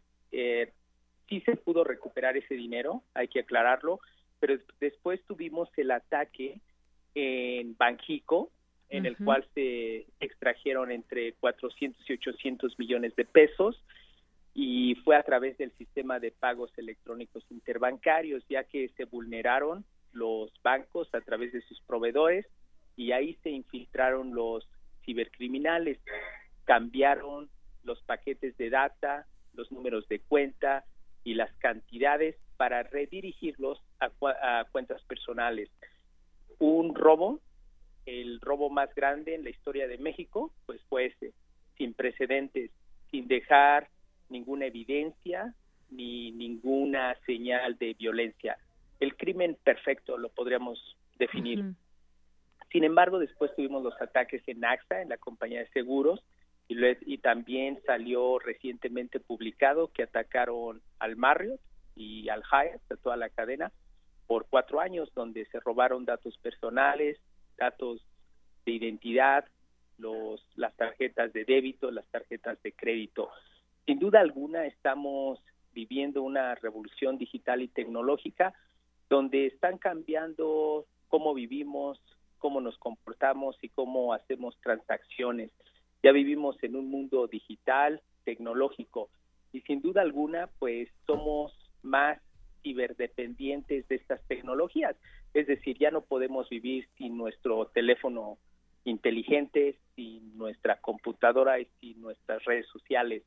Pero ahorita ya esta economía digital, la gran vulnerabilidad que existe es precisamente lo que mencionabas de Yanira, que quizás el próximo colapso económico, la próxima crisis económica se deba a un ataque masivo, a un ataque coordinado en contra de las instituciones financieras en el sistema de pagos interbancarios globales electrónicos. Y bueno, eso es una gran preocupación porque pues es seguridad nacional, es la prosperidad de una nación y bueno, el, el Fondo Mundial Económico ya lo mencionó que hay tres tipos de riesgos para la humanidad, es el cambio climático, el clima extremo, los desastres naturales y los ciberataques que no solamente pueden estar dirigidos a instituciones financieras, pero también a gobiernos para desestabilizarlos a través de las redes sociales, en movimientos de insurgencia o contrainsurgencia, como lo que pasó en la primavera árabe o en el Brexit, pero también ataques a la infraestructura crítica, como lo es en este caso la Comisión Federal de Electricidad, eh, la, la distribución de agua, distribución de electricidad, distribución de gas, de energía, en Estados Unidos, en el 2014, se aprobó una ley federal con Obama que se llama el FISMA, el Federal Information Security Modernization Act, porque se dieron cuenta que realmente la gran vulnerabilidad es en el ciberespacio. Esta ley general de modernización a la seguridad de la información es una ley que se aplica tanto al sector de infraestructura crítica como al sector de gobierno en la cual se les obliga a modernizar sus prácticas y sus políticas y sus procesos para enfrentar un ataque coordinado, ya sea por un Estado hostil como Norcorea o Siria o, de esos países. Y también se hizo la ley del Cyber Security Enhancement Act en el mismo año con Obama, el cual es la modernización y el mejoramiento de la ciberseguridad, que también se aplica a todo el sector de infraestructura crítica. Este año 2018 en la Unión Europea se creó la ley de Cyber, perdón, la ley de General Data Protection Regulation 2018, en la cual se les exige a las empresas que tengan soberanía de la información y soberanía de los datos para todos los ciudadanos de la Unión Europea. Es decir, y ese es un problema grave en México. En México no tenemos soberanía de la información ni de los datos. Es decir, toda nuestra información está en plataformas digitales en otros países. No está en México. Facebook, Google, WhatsApp. Todas esas plataformas obedecen a los intereses de Estados Unidos, obedecen a las legislaciones de Estados Unidos, a las reglas de Estados Unidos. Por eso en China no permitieron entrar a Google, a WhatsApp, a Facebook. Ellos crearon sus propias plataformas. En la Unión Europea, para mejorar o mitigar ese riesgo, crearon ese, esa ley general de protección de datos para la soberanía de la Unión Europea. Es decir, que todas esas empresas en la Unión Europea, Europea deben de tener toda la información de sus ciudadanos. Esa, esa información no puede salir de esa jurisdicción, de esa jurisprudencia, para que la legislación sea aplicable. Una ley que creo yo que en México deberíamos de promover, deberíamos de promover la, la legislación del ciberespacio, la soberanía de la información, la soberanía de la tecnología. Supimos del ataque del Marriott y del Hyatt que por cuatro años estuvieron robando tarjetas de crédito, tarjetas de débito, datos personales. En Estados Unidos, de acuerdo a la ley de Estados Unidos, las instituciones que son hackeadas deben de informar a sus clientes y deben de hacer un public announcement de lo que pasó. en México no hay una legislación que obligue a las empresas a decir quiénes son las víctimas y quiénes son los afectados. Eso pone al ciudadano común como tú y yo en una gran vulnerabilidad. Es decir, alguien clona nuestra tarjeta de débito o crédito y nos mete en un gol, el banco no está obligado a decirnos que el banco lo hackearon hace un año o tres meses. Sin embargo, nosotros podemos pagar los platos rotos porque cuando le decimos al banco que no reconocemos este pago, el banco va a decir ese es tu problema, no es mi problema y no existe una ley que nos defienda como tal. No, pues qué terrible. Sí, estamos rezagados en ese aspecto aquí en México. La Unión Europea, Estados Unidos, Rusia y China son de los más avanzados en esta área. Y yo creo que es importante decir esto porque es por protección del ciudadano común, por el patrimonio del ciudadano común, pero también por la integridad y la soberanía nacional y la estabilidad y la seguridad nacional. Nosotros cuando hubo el problema de Banjico, Banjico respondió muy tarde y no informó a tiempo de lo que estaba pasando. Entonces es una pues situación lamentable, diría claro. sí, sí, sí, no, no se informó a tiempo, había mucha información que iba y venía, pero no sabía ciencia cierta, no se sabía qué sucedía. Y, preguntaba esto justamente Israel, de que con qué fin, bueno, pues uno de los fines evidentemente pues es robar, robar mucho dinero a gran escala, pero en muchas ocasiones pues quizás desestabilizar, incidir también en ciertas situaciones, en ciertos momentos y temas, mencionabas tú la, la primavera árabe, el Brexit, y bueno, todo este, todo ese tipo de ataques puede sacudir la confianza en el sistema global de servicios financieros eh, y sobre todo también a los consumidores, pues nos crea una eh, suerte de confusión, de mm, pues miedo de pronto a poder utilizar con toda tranquilidad los servicios y que alguien nos pueda hackear o a nuestra institución. Y sobre todo esto último que decías, que no nos proteja la institución financiera que está siendo atacada. Y para ello pues cómo se defiende también estas instituciones. Me imagino que pues muchos sistemas también de seguridad que deben de tener, ¿no? Sí, efectivamente tienen sus sistemas de seguridad, pero el problema del ciberespacio y la ciberseguridad es que es un gran reto, porque en el mundo físico tú te puedes proteger hasta un kilómetro a la redonda, dos kilómetros a la redonda, una jurisdicción que existe, que es tangible, que lo visualizas, pero en el ciberespacio no hay jurisdicción, no hay legislación y hay anonimato. La distancia entre los hackers de Norcorea y México son 150 milisegundos, es decir, es un clic, es menos de un segundo. Entonces, el reto es mucho mayor, por eso debemos promover legislación en México, pero también formar parte de una legislación global para evitar este tipo de problemas. Mira, ya hay una nueva doctrina de guerra que se llama Cyber Enable Information Warfare. La próxima guerra entre países, entre naciones, ya no va a ser real, no va a ser física, eh, ah, va a ser cibernética. Eso, el que tenga la supremacía tecnológica va a ser el nuevo colonizador del mundo y, esa es una gran vulnerabilidad. Ahorita. ¿Y quiénes son muy buenos en eso? Pues está Rusia, ¿no? Por ejemplo. Rusia, China, Estados Unidos, Inglaterra. Ahorita hay una guerra comercial entre China y Estados Unidos, pero más allá de eso hay una guerra por bien, por, por saber quién va a ser el que obtenga la supremacía tecnológica. Puede ser China o puede ser Estados Unidos. El que tenga la supremacía tecnológica va a ser el nuevo colonizador, porque un país que sea dependiente de tecnología va a ser un país colonizado. Por eso yo insisto que México también debe de pasar de ser consumidor de tecnología a ser productor de su propia tecnología, ser autónomo, porque eso nos pone en una mejor situación. Si nosotros dependemos de tecnología extranjera, si nosotros no tenemos soberanía de tecnología, soberanía de la información, estamos completamente desprotegidos.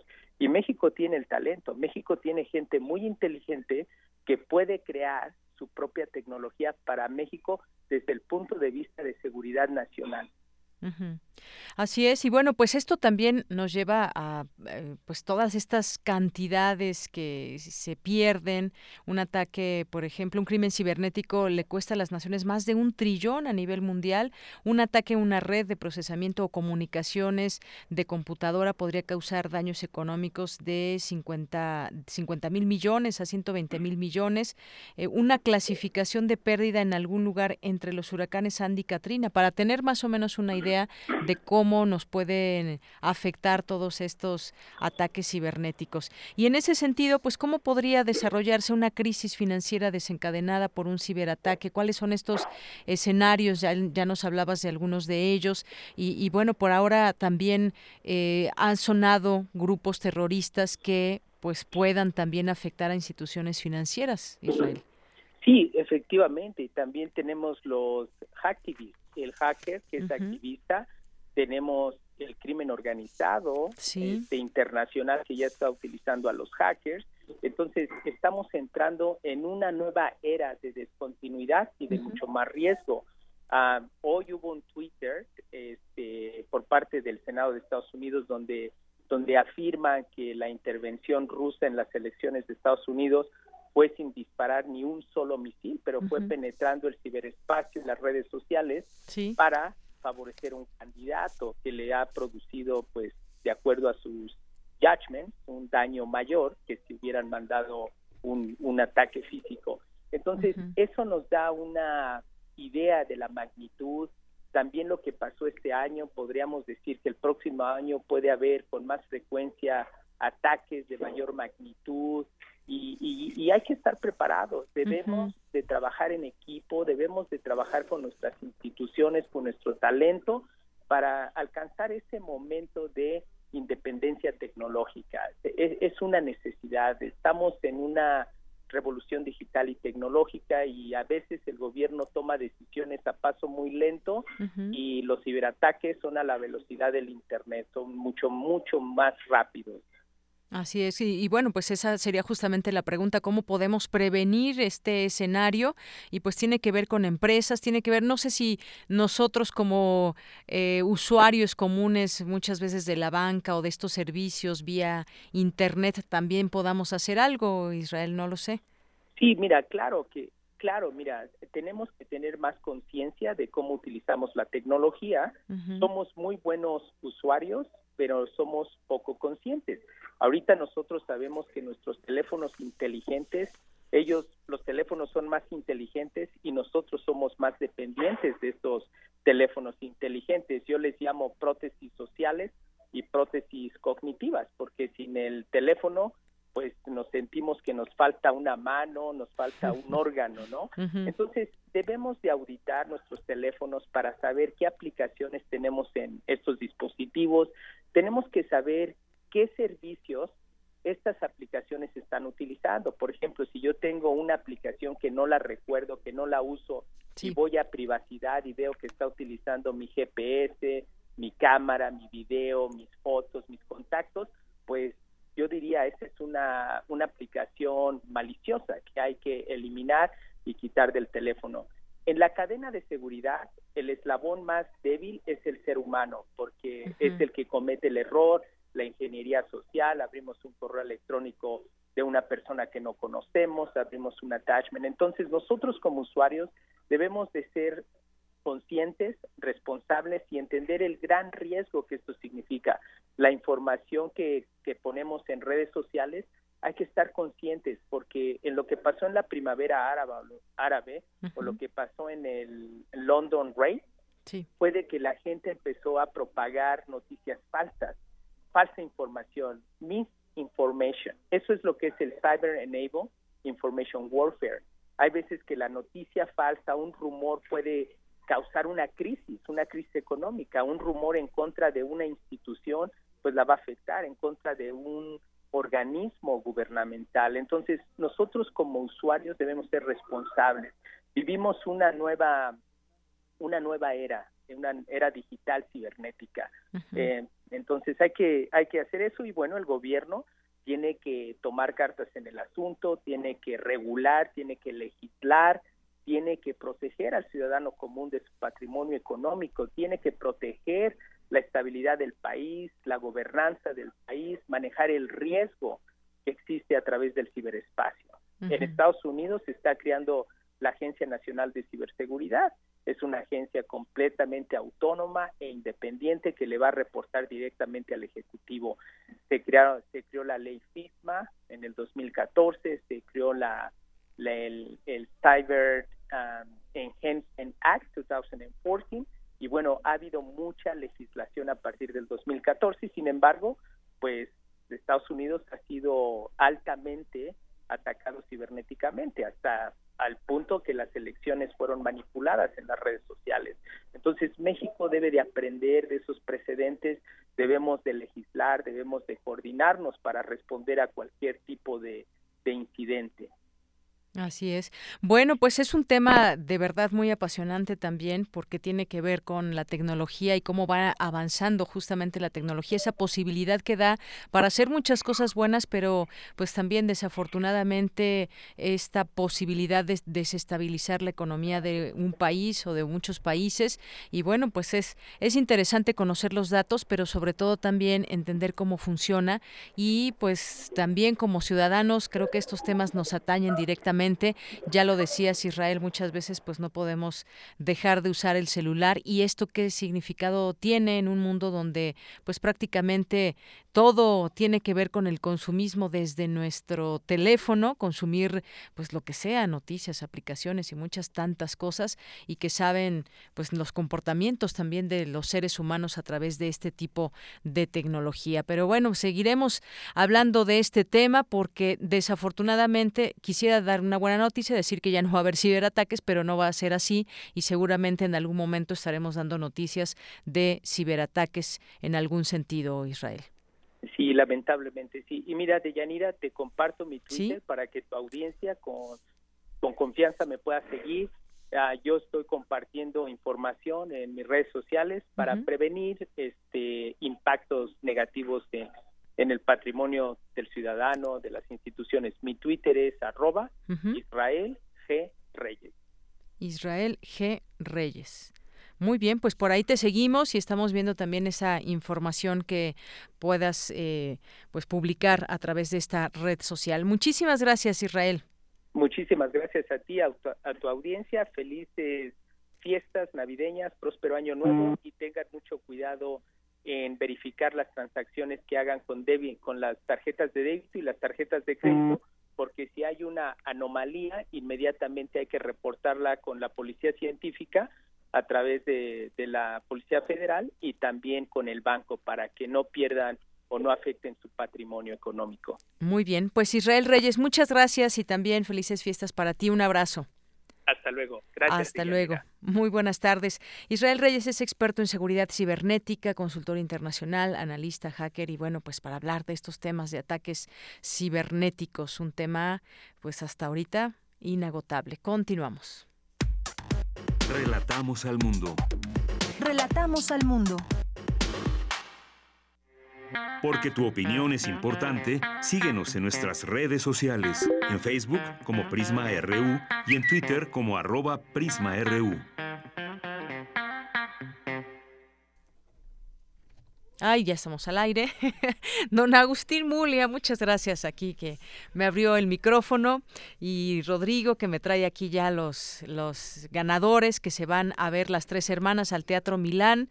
No se estén riendo porque me van a hacer reír ustedes de aquel lado del, de la cabina. Si no, los voy a poner aquí a, conducir conmigo porque me está ganando la risa. A ver, el Teatro Milán, el próximo 2 de enero dijimos que es miércoles. Elías Siufe Lozada, Bielca Montes de Oca Felizardo, Janet Rivera Vázquez son los ganadores, así que pues anótenlo allí en su agenda y nos mandan saludos, no se ganaron boletos, pero nos mandan muchos saludos, nosotros también a Ángeles Alfayo Pineda y a Lenka Guzmán. Muchísimos saludos y también aprovecho para mandar saludos a Leonardo Díaz que nos escucha desde Brasil. No sé exactamente de qué ciudad nos estás escuchando, Leonardo Díaz, pero pues desde Brasil nos escucha. Te mandamos un saludo eh, muy caluroso desde México. Bueno, más o menos menos, de unos, ¿qué? 18 grados estamos, ¿no? Más o menos. Y a todas las personas también que se van sumando a través de esta red social de Twitter, que es una maravilla. La tecnología, que es muy buena, sabiéndola utilizar, es muy buena. Martín Baladés, que también nos manda saludos y felices fiestas. Alex Piñón, Humberto Alejandro Castañeda Altamirano, Connie Baladés, a todos ustedes. Muchísimas gracias. Eric Morales nos escribe por aquí. Eric, saludos. Diana Elguera, dijimos también, ¿ya? Bueno, pues adelante. Vamos ahora con la información nacional. Y bueno, pues en algunas notas que tenemos para ustedes el día de hoy, eh, decíamos cuando inició el programa que eh, pues salió información, una nota sobre que había desaparecido pues obras de arte y homenaje de los pinos. Ya el presidente Andrés Manuel López Obrador pidió investigar esta desaparición de obras de arte de la residencia oficial de Los Pinos, aunque pidió no hacer escándalo hasta comprobar todos los elementos, quizás por ahí estén en cajas guardadas, no lo sabemos. Esto después de la presunta desaparición de obras de arte en eh, Los Pinos, hoy convertida en centro cultural. Por cierto, ¿ya fueron a Los Pinos? Yo todavía no he ido en esta nueva apertura. Fui, pero pues bueno, en mi trabajo periodístico, pero pues no no entré hasta las recámaras y hasta las escaleras por donde están los eh, la familia de los presidentes, ¿verdad? Bueno, habrá que ir y conocer conocer de cerca todo este espacio. En otra información, el Ejército Mexicano será el encargado de la construcción del aeropuerto de Santa Lucía y no será puesto a concurso con empresas contratistas o desarrolladoras inmobiliarias, confirmó el presidente López Obrador, el secretario de la Defensa Luis Crescencio Sandoval ya había informado que la construcción del aeropuerto estará a cargo de ingenieros militares. En más información, la Secretaría de Relaciones Exteriores, a través de un comunicado, informó de las medidas que tomará el gobierno de México ante la decisión del gobierno de Donald Trump de implementar la sección 235 de su ley de inmigración y nacionalidad referente a la devolución de extranjeros no mexicanos a nuestro país para que aguarden aquí el desarrollo de su proceso migratorio. Por razones humanitarias y de manera temporal, indica el texto, se autoriza el ingreso a ciertas personas extranjeras provenientes de Estados Unidos que hayan ingresado a ese país por un puerto de entrada o que hayan sido aprehendidas entre puertos de entrada hayan sido entrevistadas por las autoridades de control migratorio de ese país y hayan recibido un citatorio para presentarse ante un juez migratorio. En otra información, López Obrador, el presidente de México, celebra que el rector de la UNAM y el director del Instituto Politécnico Nacional reduzcan sus salarios y aplaudió esta decisión y confió en que otros hagan lo mismo. En su conferencia mañanera, el mandatario reconoció a estos académicos su decisión de recortar su salario, ya que criticó que haya servidores que perciben altos sueldos a pesar de la pobreza que hay en el país. El secretario de Relaciones Exteriores, Marcelo Ebrard, anunció que se corregirá el presupuesto de los consulados, el cual disminuyó, disminuyó 80% por un error de dedo en el proyecto original, pero se dejará como estaba, es lo que dijo. Bueno, pues otro error, ahí se suman, nada más digo. En otra información, el Consejo General del Instituto Nacional Electoral aprobó el nuevo modelo de credencial para votar en el que incluye los códigos QR para dar paso a la mica digital en el futuro. Y el consejero presidente del INE, Lorenzo Córdoba, dijo ayer, ya por la noche, que a nadie le conviene el conflicto que se, que se vive entre los magistrados del Tribunal Electoral del Poder Judicial de la Federación a raíz de la forma cómo se resolvió el litigio por la gubernatura de Puebla. Y bueno, vámonos ahora con los temas internacionales a través del Servicio de Naciones Unidas. Estas son las noticias más destacadas de las Naciones Unidas con Laura Quiñones y Beatriz Barral. El enviado especial para Yemen asegura que el alto el fuego en Jodeida se mantiene a la espera de que se despliegue el personal de la ONU que lo va a monitorear. Martin Griffiths espera que ese despliegue se haga antes de que se cumpla una semana del acuerdo alcanzado en Yemen. El proceso estará coordinado por el general holandés Patrick Cammert y además habrá observadores no armados. Griffiths se muestra esperanzado de los resultados. Um, Ningún alto al fuego funciona simplemente con monitoreo, funciona por la voluntad de las partes. No he escuchado nada de ninguna de las partes que me haga dudar de esa voluntad. No significa que vaya a ser fácil, pero la voluntad estoy seguro de que está allí. Los migrantes y refugiados que atraviesan Libia están sometidos a horrores inimaginables, según un informe de la ONU publicado este jueves. El informe, basado en entrevistas con 1.300 personas, cubre un periodo de 20 meses hasta agosto de 2018. El texto detalla una letanía de terribles violaciones y abusos cometidos tanto por funcionarios estatales como por grupos armados y traficantes de personas. La abrumadora mayoría de las mujeres y las chicas adolescentes entrevistadas por la misión de la ONU en el país, la UNSMIL, dijeron haber sido violadas en grupo por traficantes. Subraya el reporte, funcionarios de la ONU que visitaron los 11 centros de detención registraron además casos de tortura, maltrato, trabajo forzoso y violaciones cometidas por los guardias. El informe asegura que Libia no puede ser considerada para devolver a los migrantes o refugiados tras ser interceptados en el mar y menciona que la Unión Europea contribuye a atrapar en Libia a miles de personas desesperadas. El enviado especial de la ONU para Siria ha comparecido por última vez ante el Consejo de Seguridad antes de que su mandato termine a finales de año. Esta fan de Mistura ha dicho que el trabajo para formar un comité constitucional está prácticamente terminado, pero ha lamentado que no haya habido más progresos. De Mistura ha explicado que el gobierno sirio se opuso a la tercera lista de integrantes, preparada por la ONU con nombres de miembros de la sociedad civil y expertos independientes. Los esfuerzos diplomáticos se intensificaron y esta semana en Ginebra, los ministros de Exteriores de Rusia, Turquía e Irán hicieron sugerencias para llegar a un acuerdo sobre esa tercera lista. La Secretaría de la ONU, tras examinar los nombres, determinó que no nos sentimos totalmente cómodos en dar el sello de legitimidad de la ONU a los 50 nombres por no cumplir con los criterios necesarios de credibilidad e imparcialidad. Por eso, sugerido por nosotros, falta ir una milla más allá. Y la Comisión Económica para América Latina y el Caribe ha reducido las proyecciones de crecimiento para la región para este año y 2019. La nueva proyección es de 1,7%, levemente inferior a la de octubre, que era de 1,8%, mientras que la estimación para este año también cayó una décima. Por países, la isla caribeña de Dominica encabeza el crecimiento regional, con una expansión de 9%, seguida por República Dominicana con el 5,7% y Panamá con el 5,6%. En el otro extremo, la economía de Venezuela es la que más cae, un 10%, seguida por Nicaragua con una bajada del 2% y Argentina Argentina del 1,8%. Las mayores economías de la región, Brasil y México, crecerán al 2 y 2,1% respectivamente. Estas fueron las noticias más destacadas de las Naciones Unidas. Queremos escuchar tu voz. Nuestro teléfono en cabina es 55 36 43 39. Me da mucho gusto recibir aquí en los micrófonos de Prisma RU de Radio UNAM al doctor Gil Alfonso Magos Guerrero, quien es jefe del Departamento de Farmacología de la UNAM. Doctor, bienvenido a este espacio. Muy buenas tardes. Muy buenas tardes a usted y a sus radioescuchas. Muy buenas tardes. Doctor, pues eh, le llamamos porque quisiéramos conocer cómo es que nace un medicamento, eh, cómo es que se crea un medicamento y bueno, pues sabemos que hay enfermedades que han ido teniendo quizás algunas variantes y hay medicamentos que van saliendo al mercado nuevos y quisiéramos conocer pues cómo se crea un medicamento en primera instancia. Efectivamente, creo que todavía no están los medicamentos ideales, aquellos que tengan toda la eficacia y carezcan de efectos tóxicos, todavía no tenemos ese ideal. Y entonces la búsqueda es continua eh, de mejorar lo ya existente.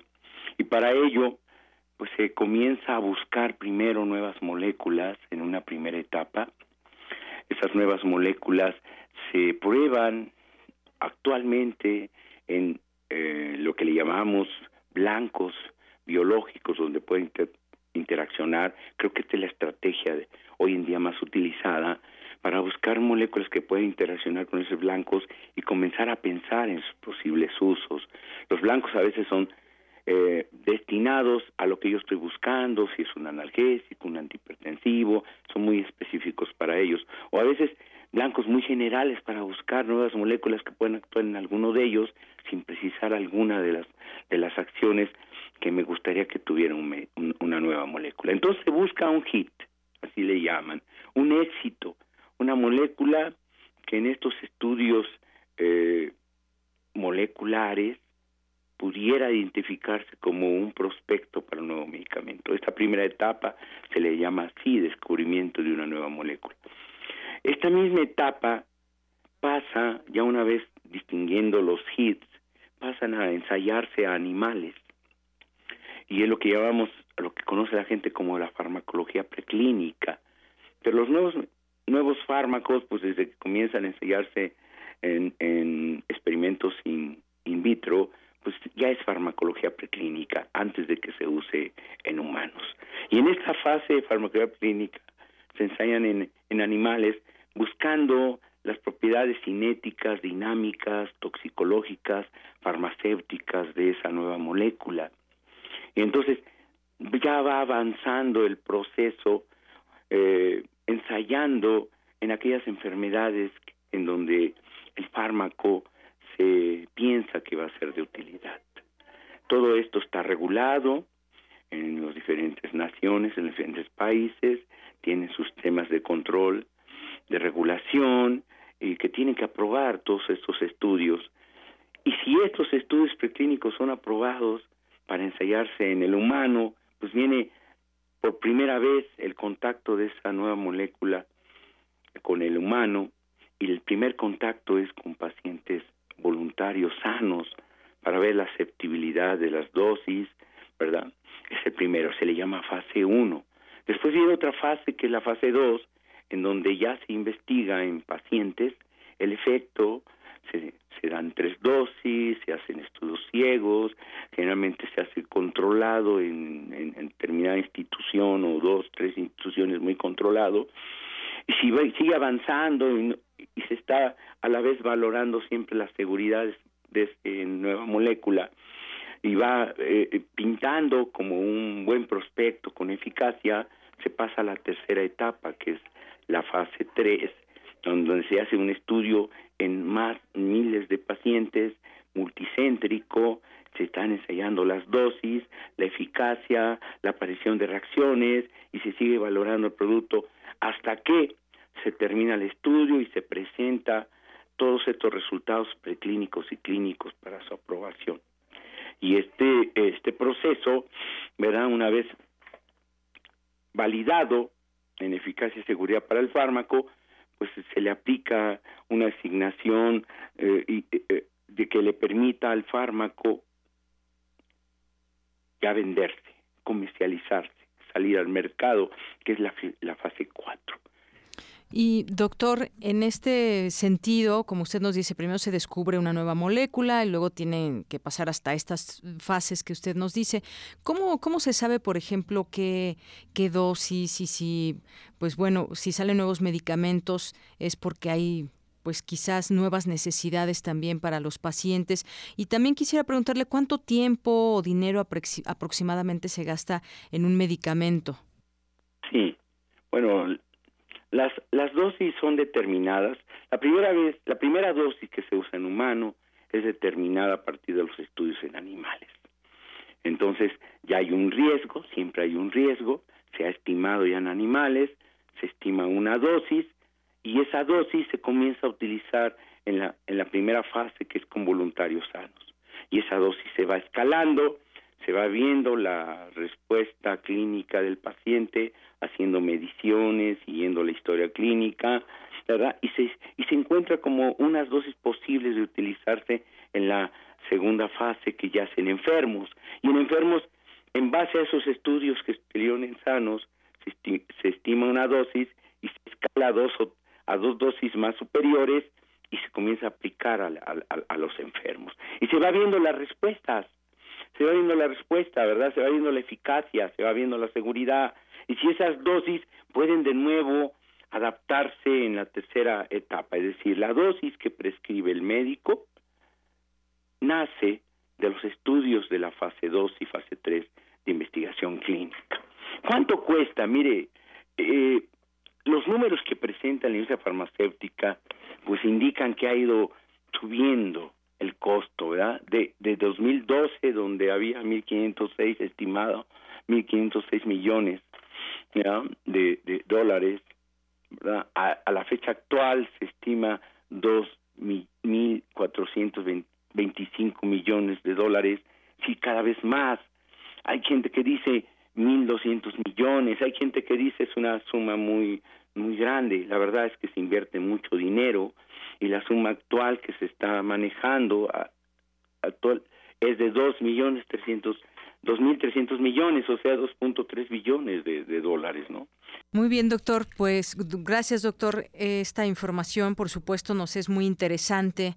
Eh, seguramente al público radio escucha conocer cómo es que nace un medicamento y todas estas fases que nos platicó. Y bueno, este último tema también muy importante porque por cualquier lado ya vemos estas eh, farmacias donde hay algún médico que está atendiendo y que pues nos recomienda eh, o nos diagnostica alguna alguna situación y nos y nos remite a comprar estos similares o genéricos, también entender eh, eh, todo esto que nos platica. Por lo pronto, pues muchas gracias, doctor.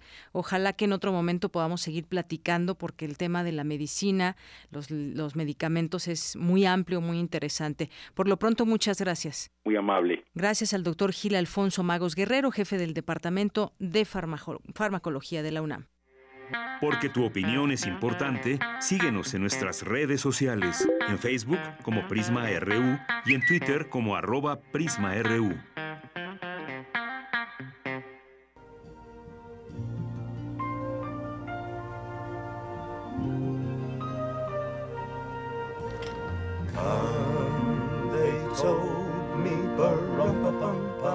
Bueno, pues ya con esto nos vamos despidiendo.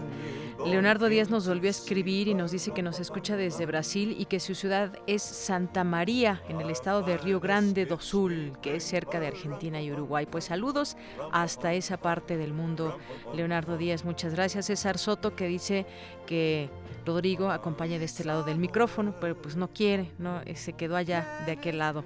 Y bueno, con esto nos despedimos. Muchísimas gracias. Esto que estamos escuchando, lo vi del Twitter de Luisa, de Luisa Iglesias. No sé si lo pasaron en primer movimiento esta canción, pero la escuché, me gustó mucho. No los pude escuchar todo las, las tres horas, pero me gustó mucho esta canción. Eh, es Bing Crosby, cantante y actor estadounidense, y canta con David Bowie que ustedes ya lo conocen, músico, compositor inglés.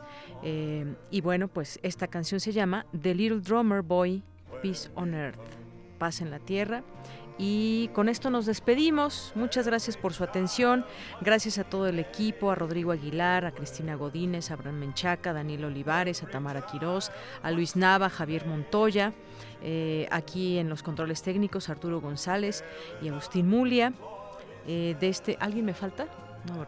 De este lado del micrófono se despide de Yanira Morán y bueno, pues quédese en compañía de Yolanda Ponce que viene a estos micrófonos al turno de este momento que está por iniciar. Con esta canción nos despedimos, que tenga muy buenas tardes, buen provecho y hasta mañana.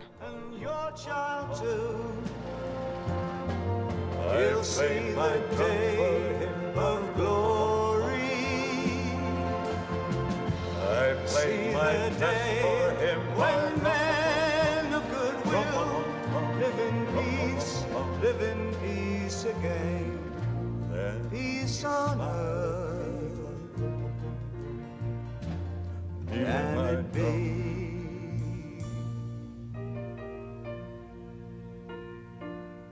Can it